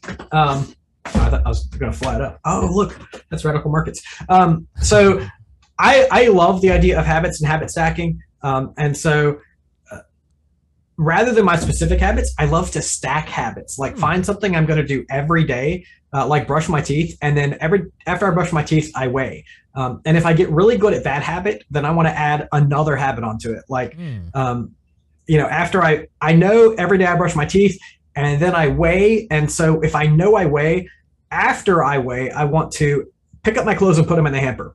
And so I'm just stacking these behaviors uh, into daily routines that get pretty complex. But then you Um, become a robot. Well, you you package you package routines and so they become more simple and you get to dedicate more of your thought to the things you want to do Um, Gotcha. So I, I have more downtime with thought and spend less time doing mundane activities because they are uh, structured habits Late- Sorry. Lately, my uh, my habit has been uh, when I f- have the post lunch um, uh, sleepiness, I force myself to go do pull ups and uh, leg uh, it, hanging leg lifts. I hate it. Oh, I yeah. because it's like I'm I'm forcing myself. Hey, you're getting sleepy. That's your fault. go do some pull ups. I hate I hate it. Wait, why don't you just do it after lunch instead of waiting till you get sleepy? Um, well, after lunch, your your your belly's kind of kind of feeling you down and stuff. Yeah. I um I recently injured my my foot and so it's it is killing all of my habits because Oh. I like they're all exercise based or Yeah. so many of what I, so much of what I do is exercise based and I can't freaking walk so it's Oh yeah, uh, I'm my left ankles. Uh, I had a car accident five years ago. Broke my uh, shattered my talus bone, talus or talus. Yeah. Talus. Um, talus bone, and yeah, that it, it ruined so much so much of the exercises exercising that I can do. It's terrible. So I, I could feel with you. Um, I started for like if if you need workouts, try to anything with like arms and upper body, like pull ups. Um, get a what do they call it? A caps, captain's chair where you put your elbows on Yeah. on this like um it it really just ends up like rebuilding my habits like Mm. because like I have to be in that I have to choose to want to do upper body Yeah. and I'm I'm too busy feeling sorry for myself like you know what I mean like I I could do that or I could sit here and pout like eh it's pretty good Yeah. No, you look Having good, man. I had, we had no idea that you are you were a peg leg right now. thank you Uh, typically, the next question is, "What do you know or think of cryptocurrency?" But Wait. uh, now we know. We're gonna, sometimes that eats up a lot, or eats up a lot of time. So we're gonna have to make some some uh, tangent subjects on on it. I don't know. I thought I was talking too much I got time to fill Oh, you're good. You're great. All right, uh, let's go to the next question then. What's the biggest problem for humans, and what should we do to fix it? Oh, oh shit can I think about this a minute Oh yeah, take your time. oh network speed. I already know. Okay. okay so I, I i acknowledge I'm, I'm kind of a goody and i don't like that's just it's how i operate but i think selfishness uh, and i'm not like looking for world peace or anything but um, people are so focused on serving themselves that they don't spend time meeting the needs of others um, and, and it even expands like i regret that there aren't better civics classes in united states schools Mm. because people never learn to be a part of a community, to serve a community, to serve others. They are focused on taking care of themselves. Yeah. Uh, and I, Instagram. deeply believe, yeah, I, I really believe if if the world were less about getting yours and more about taking care of other people, then we could all like the, the world would be a much better place. Um, God, can I? Selfishness sounds like such a no, that's real. That's real. I am. Sorry. I'll, I'll tell you what. Uh, when I was a young man, I used to always jump in to help people move. If somebody was moving, I'd be happy to help you move. And then I realized after helping like a dozen people move, like this is never coming back to me. I don't have furniture and stuff. Like I'm never going to need help moving. I just move my own stuff. And then I got selfish about avoiding helping people move.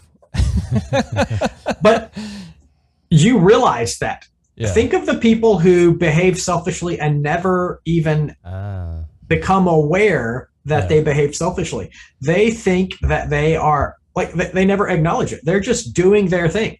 yeah. Um, like you could have helped 10 people move and then stopped because you weren't getting anything out of it and then forgotten about it. But instead, you had that awareness that's like, I I could have made a better choice. yes, I can buy my own pizza and beer. Yeah. I don't, don't need to lift furniture for it. There was a uh, psych psychologist, uh, psychologist, phil- philosoph. No, I think it's like psychologist. Um, man, I'm forgetting his name. I actually invited him to do this podcast. Um, Doctor. Mi- ah, man, I'm.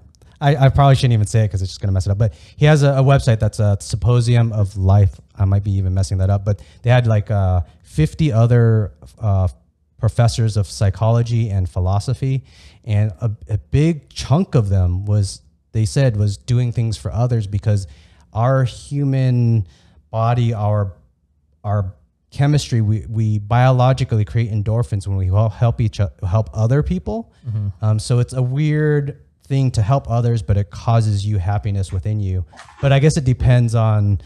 Uh, be, I don't know. Being selfish on like Instagram, I feel like that's a No, I'm providing entertainment to people. they want to see what's happening in Emmett's life. yeah. I mean, I, I, I don't think selfishness. it- It's it's a real part of who we are. Like, I don't want to come across as someone who doesn't experience selfishness because I do, our day. Um, but it's it's a thing that Everyone does. that we should recognize and work to overcome. Uh, and uh, with that, you know, like I'm never going to become a selfless person, yeah, but I can always work toward being less selfish. yeah. I, I think that is that is the way the world becomes a better place. I tell you the uh, the one that I hate is uh, when people are in a Starbucks line and they buy the coffee of the person behind them. It's like this is the last person on earth that needs help. They've already Yeah. decided to spend seven dollars on a dessert drink. this is not the charity you need to do. yeah i there's that temptation to talk about ways that i like sharing but it also it, like if you talk about it, it it tends to diminish it then like it, it it changes the reason that you do it if you know what i mean Yeah, yeah. It Like- comes from selfless to almost a selfish, uh, like way to like bragging Yeah, yeah. yeah yeah, and I- but But if you tell me all the ways you like to help people, then I know what to ask you for. ask me for anything All right. So, so I think I think you might have answered it, but I'm gonna just uh, qu- ask it again. How? What systematic way would what would you do to fix it? I think you mentioned one thing, but I don't want to. I don't want to say it in case it wasn't your answer. Oh, how do we fix oh, the, people the, being? the civics class yeah. um, okay. yeah. It was that. Okay. I- it was that. Oh, I no, I, I don't know if that's that's my my final Oh. answer. Oh. Uh, it it's it, it's just one one thing that I I observe and I fume about. Uh, so I have a a, his, a a background in education, Mm. and um, it it saddened me to see that we focus on you know math, science, reading, you know, but we don't. Even social studies is not about becoming it's not about self-led citizenship it's more of like history um, and God, I wish our kids would just be good at math, science, and, and reading. I'd settle for that. i i don't know that that i could you know just drop an easy solution to it um, i- i- if there were one it, it would definitely be rooted in education um, yeah. but it, I, I don't see that happening in the world that we live in we're not we're not trending toward a more selfless world Yeah, our, la- our in it. I- last I wish we podcast, our last podcast was with a uh, high school teacher, and uh, we we spent three hours trying to figure out education, and we got nowhere. we didn't have any improvements. it's uh I, you know i left education after 18 years and uh i'm i'm very disappointed with i i loved where i worked. I loved you know my group of people. Yeah, but having a, a broad understanding of education in the united states is is very disheartening. Like yeah, it it's just I, I don't i don't believe it's hitting the mark um that it could hit Um, yeah, and, and it really it does a lot of it goes back to civics and and self knowledge and um, yeah. citizenship and sh- and shit like that like well, I think you see the wasted potential of every individual has a chance to become something awesome, and you see so many people that don't, and that's hard yeah to see well that. I. I hate i hate to linger on this but I, I feel like our education system is is designed to produce workers. Um, Mm. and that that entrenches the value of the rich and it further disenfranchises the poor. Um, and to go further than that th- the poor workers are so unknowledgeable about their role yeah, that they embrace it and um, think somehow that they are the top of the heap and it, it's Mm. it's it's just disappointing to me that's all yeah. Don't have any work ethic. That's useless. Wait, now where we're going? That was not that. I've, I've had a, a, a thought for a while, and it's totally unthought. It's unthought out because there's so many pieces to it. But uh, I wish there was a way. I'll just say the sentence and then how to figure it. out, I don't know. uh, if the government could build a system where corporations are incentivized to help more people, meaning, uh, what would be a, a, a example? Um, say some pharmaceutical company, OxyContin in my case, okay, OxyContin. I almost got addicted to OxyContin. OxyContin is a terrible situation. The big pharma has the money to push it, push it to the doctors. Doctors prescribe it. Um, It was after your car accident. that was after my car, car, car accident. Yeah. taking- Lim taking- wasn't just out looking for uh, some oxy. Oh yeah, yeah. I'm not a, just a drug user, just to be be addicted to something. But the government should freaking put the hammer down on that. Now, in a reverse situation, because well, in the current situation, OxyContin, that that company, I think they got a slap on the hand. They made something like four hundred million dollars, and they got slap on the hand for twenty million. Billion. Yeah, it's it's, it's Billion, yeah, and they're getting away with it. Yeah, like yeah. yeah. So I I, I they did good. so my train of thought with not really thought out is for companies that do good and help a lot of people, I wish there was a way to like get more tax money towards them. Yeah, it's Because called in- nonprofits. But But the, the government, the United States isn't structured that way. The United States is I- I structured think Emmett- to Emmett's promote the wealthy. around. Emmett's, I, I, I, I agree, but I, yeah. Yeah, I, I wish like it was for like if a nonprofit could be scalable and not and not all the greedy corporation corporate interests that run governments. Well, obviously, it always goes back to the core problem in the U.S. is that uh, rich people have money to buy the government. So once the you, once you can buy the lawmakers, you make the new laws, and that's the new system because the guy that wrote the laws was bought. Yeah, yeah. So and so I, I live in the South, and we're not allowed to talk about this. Um, but um, we live in a capitalistic society, and by definition, our ultimate goal Mhm. is the production, creation, and maintenance of money. yeah, It has there's no room in there for humanity, no room for people, no room for like giving. It is all about accumulating money. yeah, Um, it, it's so odd to me that that if you ever challenge capitalism, people like flip out. yeah. Like you're not allowed to ca- to challenge capitalism where I live. Like you are just you might as well be living in you know some other country. well, because um, then you're a communist. Hey, don't say it. They're gonna come get me. I'm like, wait, you're telling me that community is more important than money? Come on. Well, sorry. nice knowing you, Phiz. I know, right?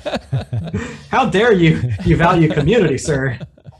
All right, next question. What's your favorite food or dish? oh, tough question. Oh. Uh, we are having Indian tomorrow. Uh, Indian cuisine is probably my favorite right now.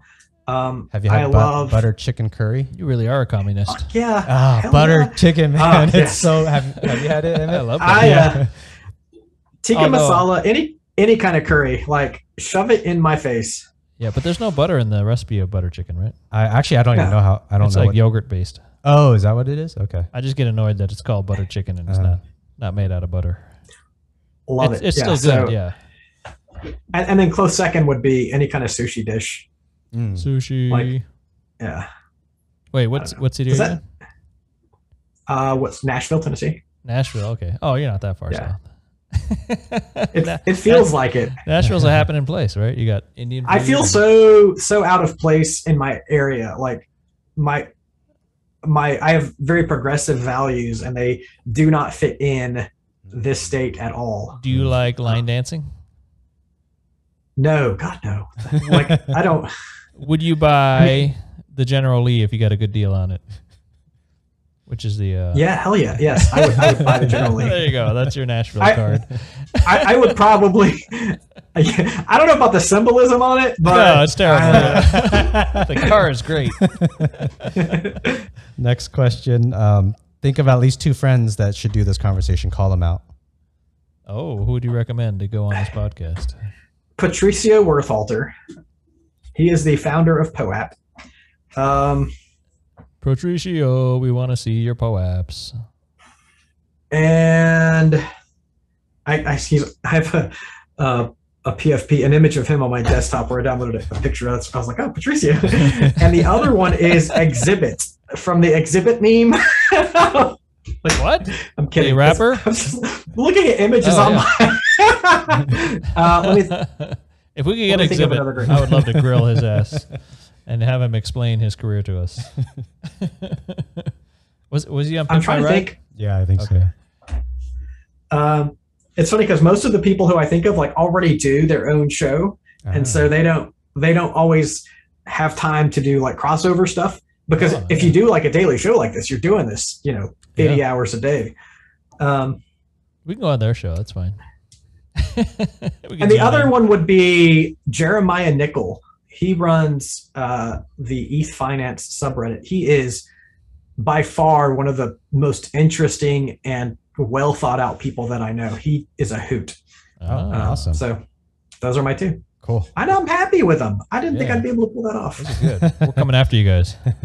All right, we're gonna do the uh, the outro. So, uh, do you do you have a cup? Let's cheers to the end, and then don't hang up. Hey, once- wait, wait. One of those questions was if you had five thousand dollars to invest in crypto, where Ah, would you invest it? that one's, I uh, saw that question. That's a part two, part three. So you this is this is your first one. So if have you, do a come part, back. you have to come back for part Oh. two. I actually want this answer though. Okay, go go ahead, answer. I'll let you answer. Wait a minute, Phiz. Uh, I'm so- that, that's actually a, a part two, part three question.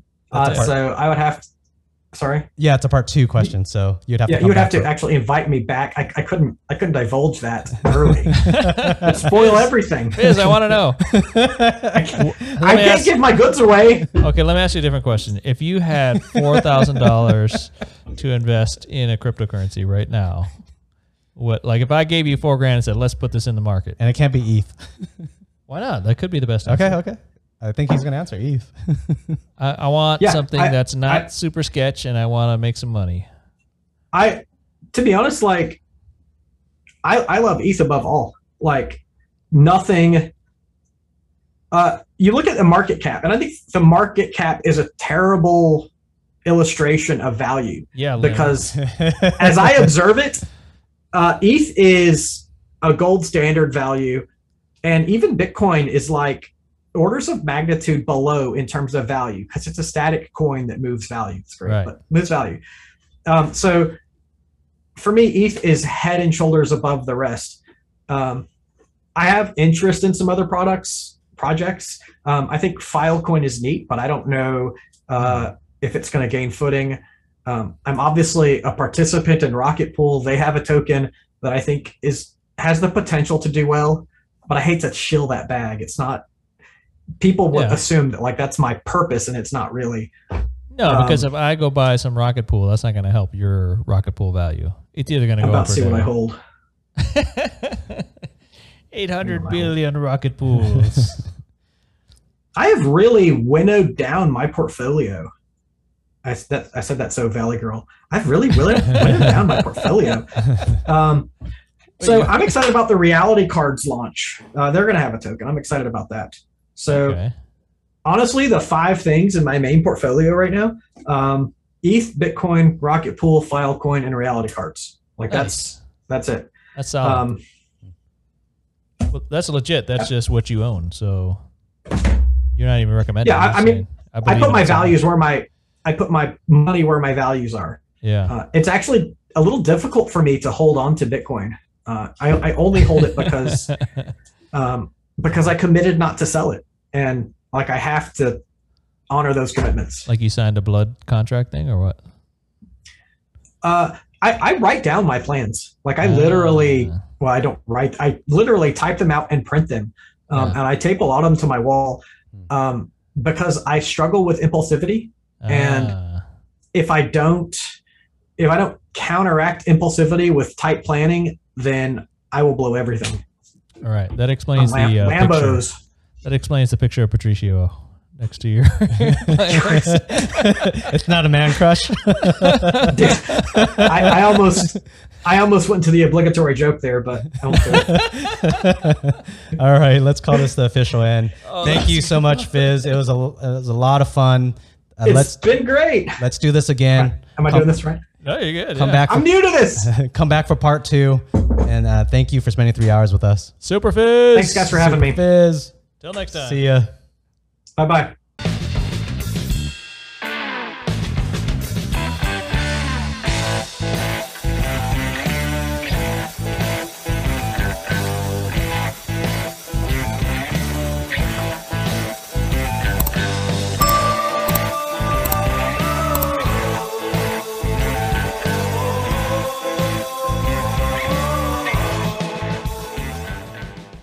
Last battery that I put in here wasn't from the freezer, I feel like it didn't last as long.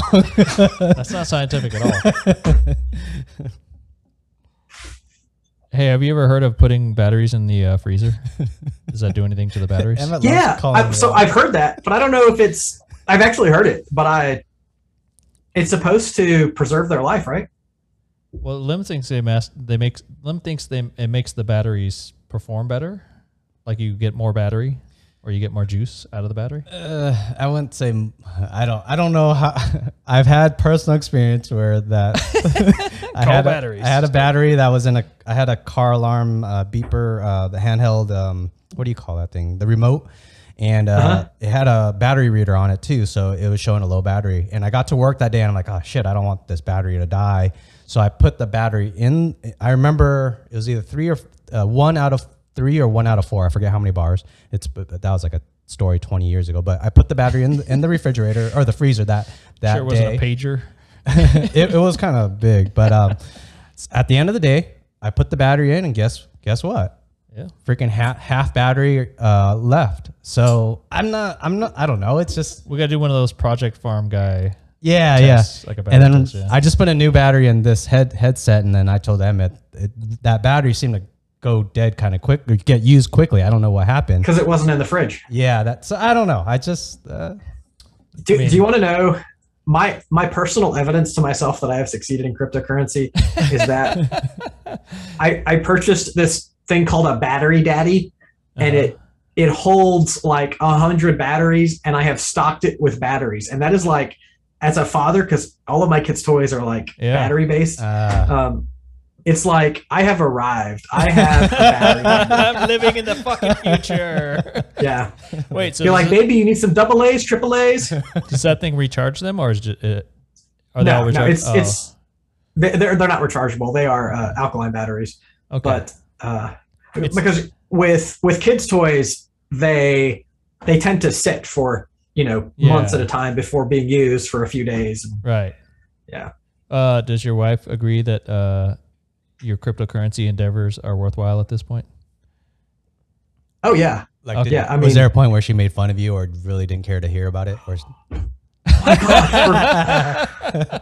Wait, okay, so number one, she still doesn't care to hear about it. Like she has zero interest in any of it. Yeah. Um, I've been begging her to let me get her a uh, an ENS, an Ethereum name server. Like I, I guess you know those are like superphiz.eth or like leam.eth. Ah. Um, and she's like, "Really, don't waste your money." And I'm like, "But it's not a waste." it's the future.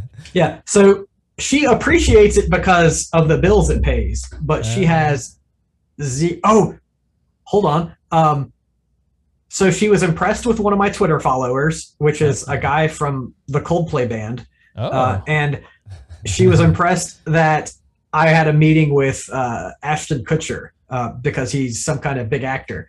Nice. And uh, sorry, I don't I don't do a lot of media, but like yeah. she's like, well, maybe you're doing something all right. Um, Because I think. actually- so go ahead. to, to be fair, I, I didn't have a meeting with Ashton Kutcher.